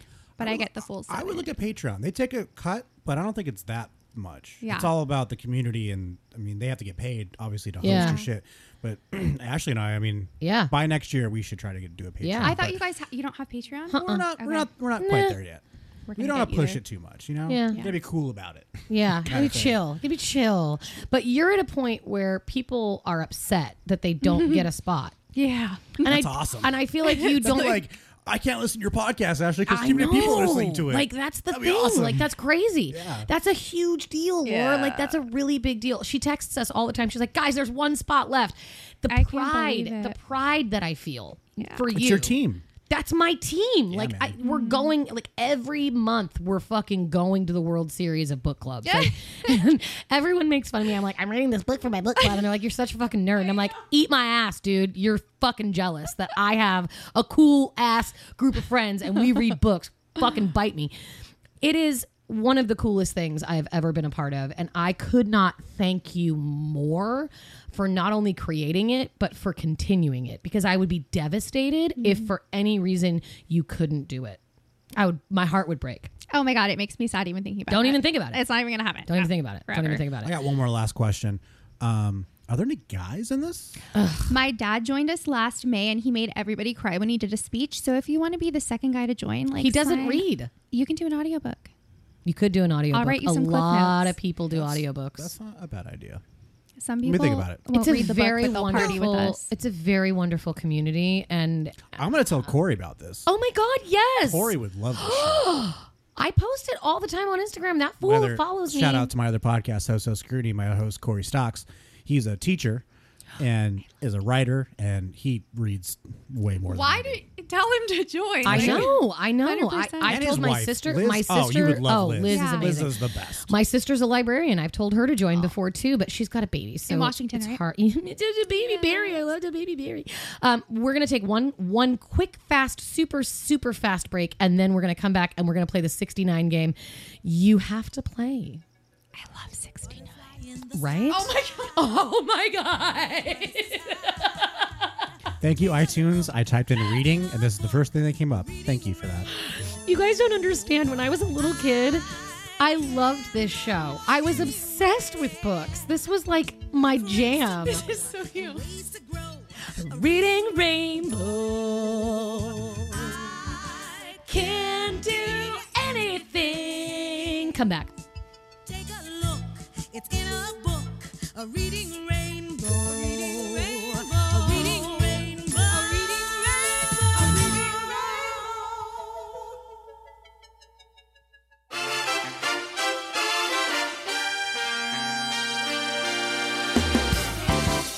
Hello, fellow humans. This is Ashley from What's Your Position podcast. We love to educate, entertain, and enlighten our listeners and discuss all things sex, love, and life. Join us for the full frontal episodes where we learn from guests around the globe about their sex lives and experiences. Or check out our quickies, where I discuss current sex topics, pump you full of statistics, and fill your brain with knowledge. From masturbation to anal sex, first kisses to $5 hand jobs, we've got your sex spectrum covered. Check us out on Instagram at What's Your Position Podcast and search for What's Your Position wherever you get podcasts. Stay safe, stay kind, and stay sexy.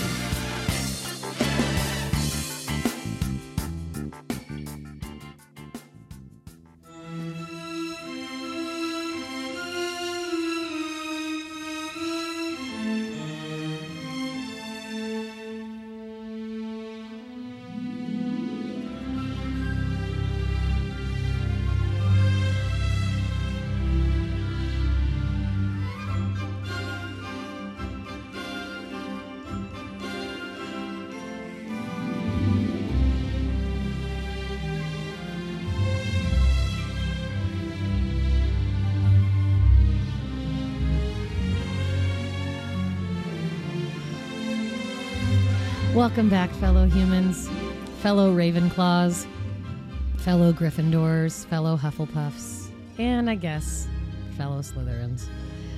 Ugh. Have you read Harry Potter? I think I stopped at book four. They were I too will chunky. literally kick you off this podcast. Are you fucking Where's kidding the door? me? I almost suggested that we read Harry Potter, like the whole fucking like shebang. you know it's so controversial now though. I don't give I don't a either. shit. It's magical. You don't know. You can't even say that. You didn't even read it all. I don't give a shit if you've seen the movies. What house are you in? Um, I'm in your house. I'm in Gryffindor. I'm in Ravenclaw. oh, I meant like I'm here in the Weller house, but um, okay. Weller House. I love that. You don't know what house you've been sorted into? No. Okay. Gryffindor all day. I, I've been sorted numerous times into Ravenclaw, so I literally can't get out of it, even if I want to. I know nothing about them. Okay. I literally cannot. Um, the the amount of disdain I have for the fact that you haven't read the books that sparked the hearts of millions of You seen children the movies? to read. Movies? Yeah. All of them. All of them. Yeah. You're good with me. Yeah. I'm good with you. I went to like the midnight showings and stuff, like when they came out. I went to the midnight book releases. I'm sure you did. Okay, you want to hear a cute Nerd. story? Do you want to hear a cute story before we do the Yes, 69 game? Okay. So, again, giant book nerd, right? My whole life. And I passed that down to my siblings. So they're all big fat book nerds. My sister Cecily loves The Lord of the Rings, loves Harry Potter. She has tattoos all across her chest and all across her arms of quotes from books. And she has a Harry Potter tattoo and she has a Lord of the Rings tattoo. And she used to speak Elvish and she drew Mordor on her walls with s- pencil. My sister Lindsay got her master's in library science. Um, loves, loves, loves books. My sister Sierra is an she has so many books. She has like 19 shelves of books on her wall. Like she cannot get enough of, of reading books and she escapes through them just the same way that I do. Uh, when I went home to visit, uh, when I was like 19 years old, I Cecily is five years younger than me, and this was in like 2001. And I- I got the flu when I went home to visit. It sucked, and I was in bed sick. And she had been bothering me to read this book. She's like, You have to read this book. It's called Harry Potter. It's about magic. And I was like, I'm not reading a fucking fantasy book about magic. I get out of here. I was reading um, The Divine Secrets of the Yaya Sisterhood. It was my first Jennifer Weiner book was in 2001. And she's my babe. I love her. Shout out to Jennifer Weiner. Um, I wasn't reading mythical books and I was too sick to move. So she read me the entire first book while I was sick in bed with the voices. Like, did Dumbledore's voice and did Fred Dursley's voice and did Harry Potter's voice and Hermione's voice. And I was obsessed by the end of the book. So I took her second book. Their three books were already out by the time she read me the first book. So I took her second book home and finished it on the plane, mailed it back to her, bought the third book when I got home, finished that one in like a day. And then the fourth book, The Goblet of Fire, was going to be released. So I flew back to Seattle and drove her to Barnes and Noble and we waited for the midnight release of the fourth book. And then the movies started coming out after the fourth book. So I'd fly home and we'd go see the movies together. And then every time they would release another book, I'd go home and we'd go to the midnight release of the books. And then I'd go home again a second time and we'd go to the m- midnight release of the movies. And it was this I- I don't even know if she remembers doing this, but like it was this like really beautiful and all of us read them. My all of my siblings re- read Harry Potter, love Harry Potter. We talk about it. we we I've given inscripted books to my nieces and nephews. like every time they're born, I give them one. That's just my Go gift. listen back to the crossover episode of So So Scrutiny. Ooh, What's Position, where yes. Cor- Corey, my other host, he's a huge Harry Potter fan. It was actually the first podcast I ever did. Oh. that was, and they nerded the fuck. We out. nerded hard. Oh. I we just had talked to about sit the there and just differences. talk about the movies. That's we all I talked knew about the about. differences between the books and the movies, and like which hardcore movies, into which it. movies were better than the books, which books were better than the movies, what they left out that we were mad about. I think he's Hufflepuff. I he think is he's- a Hufflepuff. I think he's oh, a he's Huff- for sure a Hufflepuff. he's a precious little guy. I watched the. Re- Did you watch the reunion? Oh, Of course, I fucking watched the so reunion. I didn't see that. Oh, was- buddy, that's a good one. Yeah. that's No, that's a good one. Um, okay, uh, getting away from Harry Potter. By the way, great bring back music. If I can just say so myself. John Williams is always good music to come back. to. Always, always, always. Um, okay, so we are going to play a little game. Uh, it's called the 69 game. Are you familiar with it? Um, I'm familiar with the physical activity called 69. Okay, but- great. So have you never listened to the podcast then? So this is your first time? Um, I haven't. I've been an audience member, so thank you. Okay. So have you have you ever heard me do the 69 game with anybody? Once. Okay. 69 game is where I ask you as many questions as I can in 69 seconds, and you do your best to answer as many as possible. As Robert Main, the producer, is about to fucking interrupt me and tell you you're allowed to skip, but skipping's for losers, so don't do it.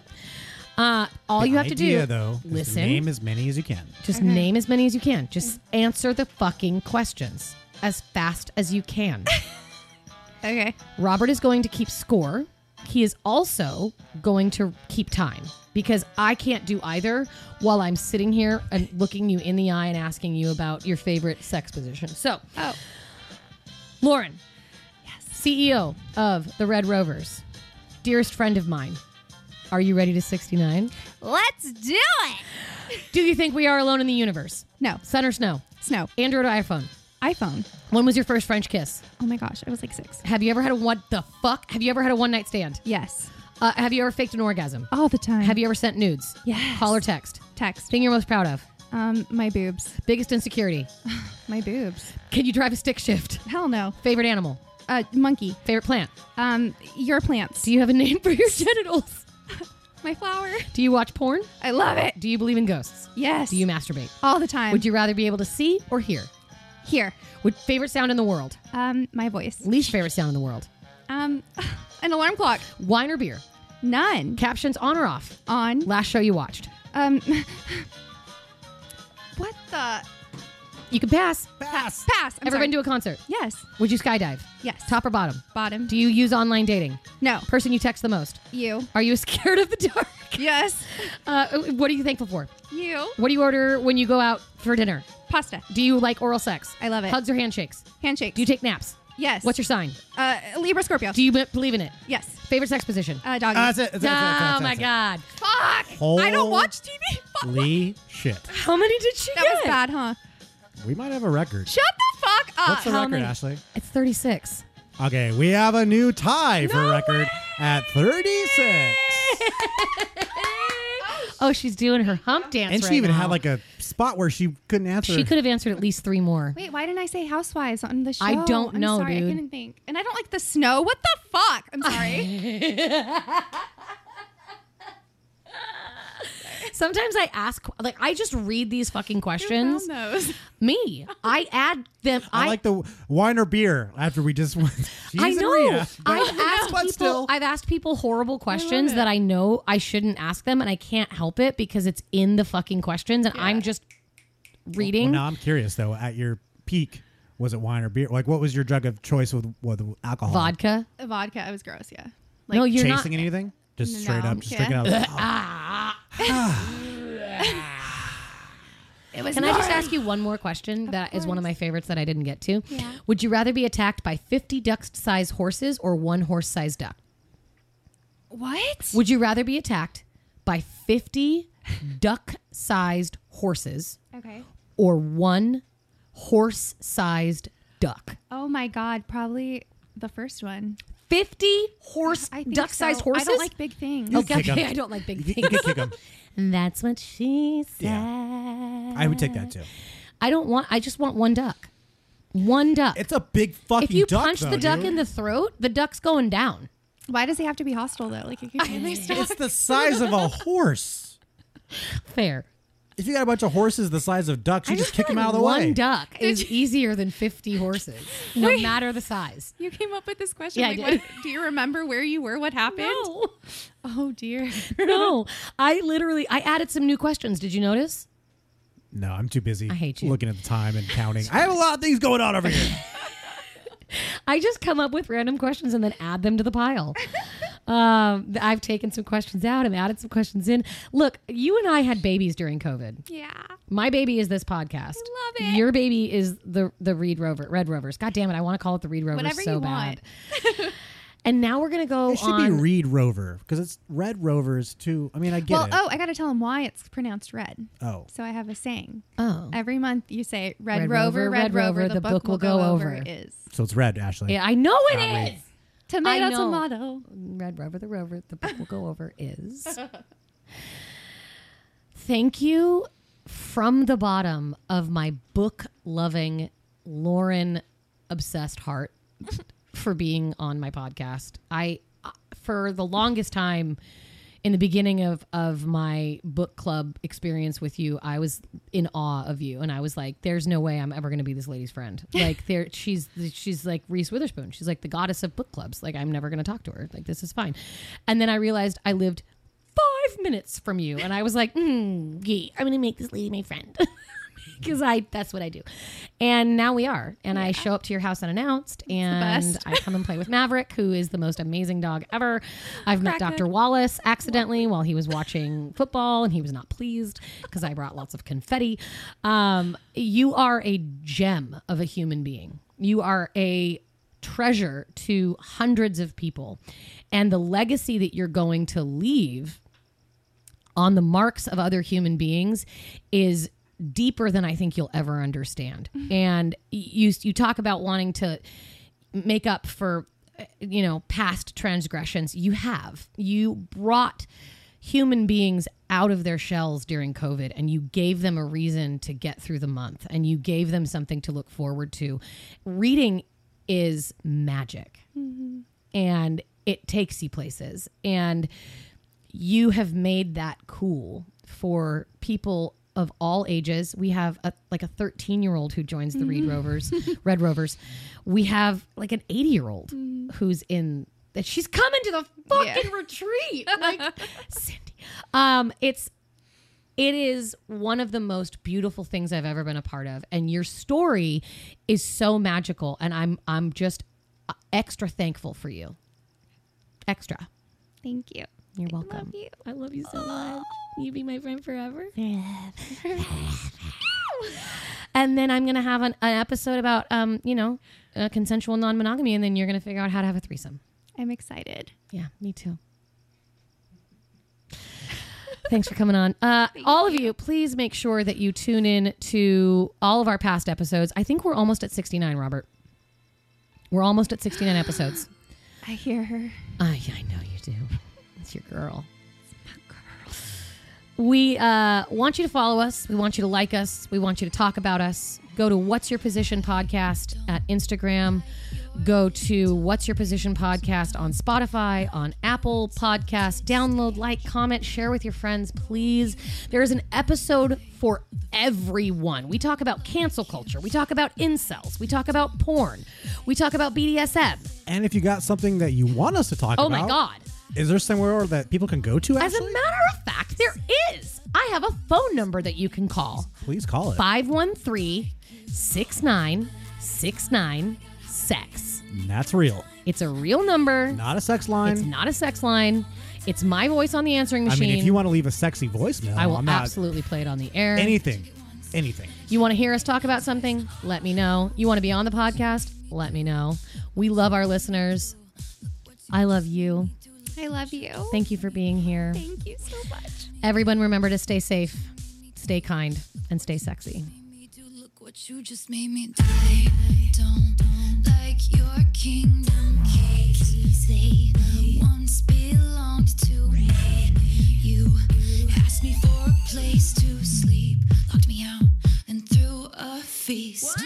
The What's Your Position podcast represents the opinions of Ashley Weller and her guests.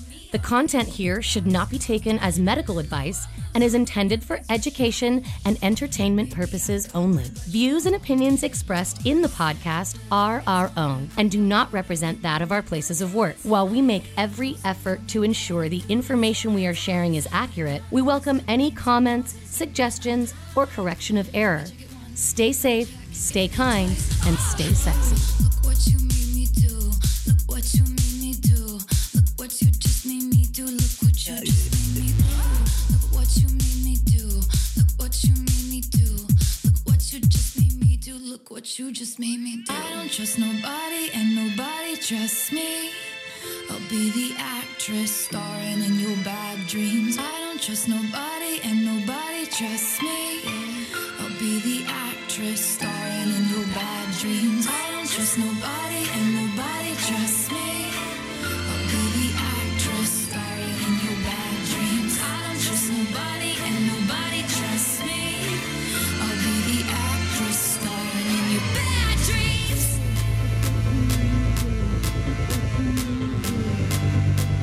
I'm sorry, the old tailor can't come to the phone right now. Why? Oh, because she's dead. Look what you made me do. Look what you made me do. Look what you just made me do. Look what you just made me do. Look what you made me do. Look what you made me do. Look what you just made me do. Look what you just made me do. Look what you made me do. Look what you made me do. Look what you just made me do. Look what you just made me do. Look what you made me do. Look what you made me do. Look what you just made me do. Look what you just made me do.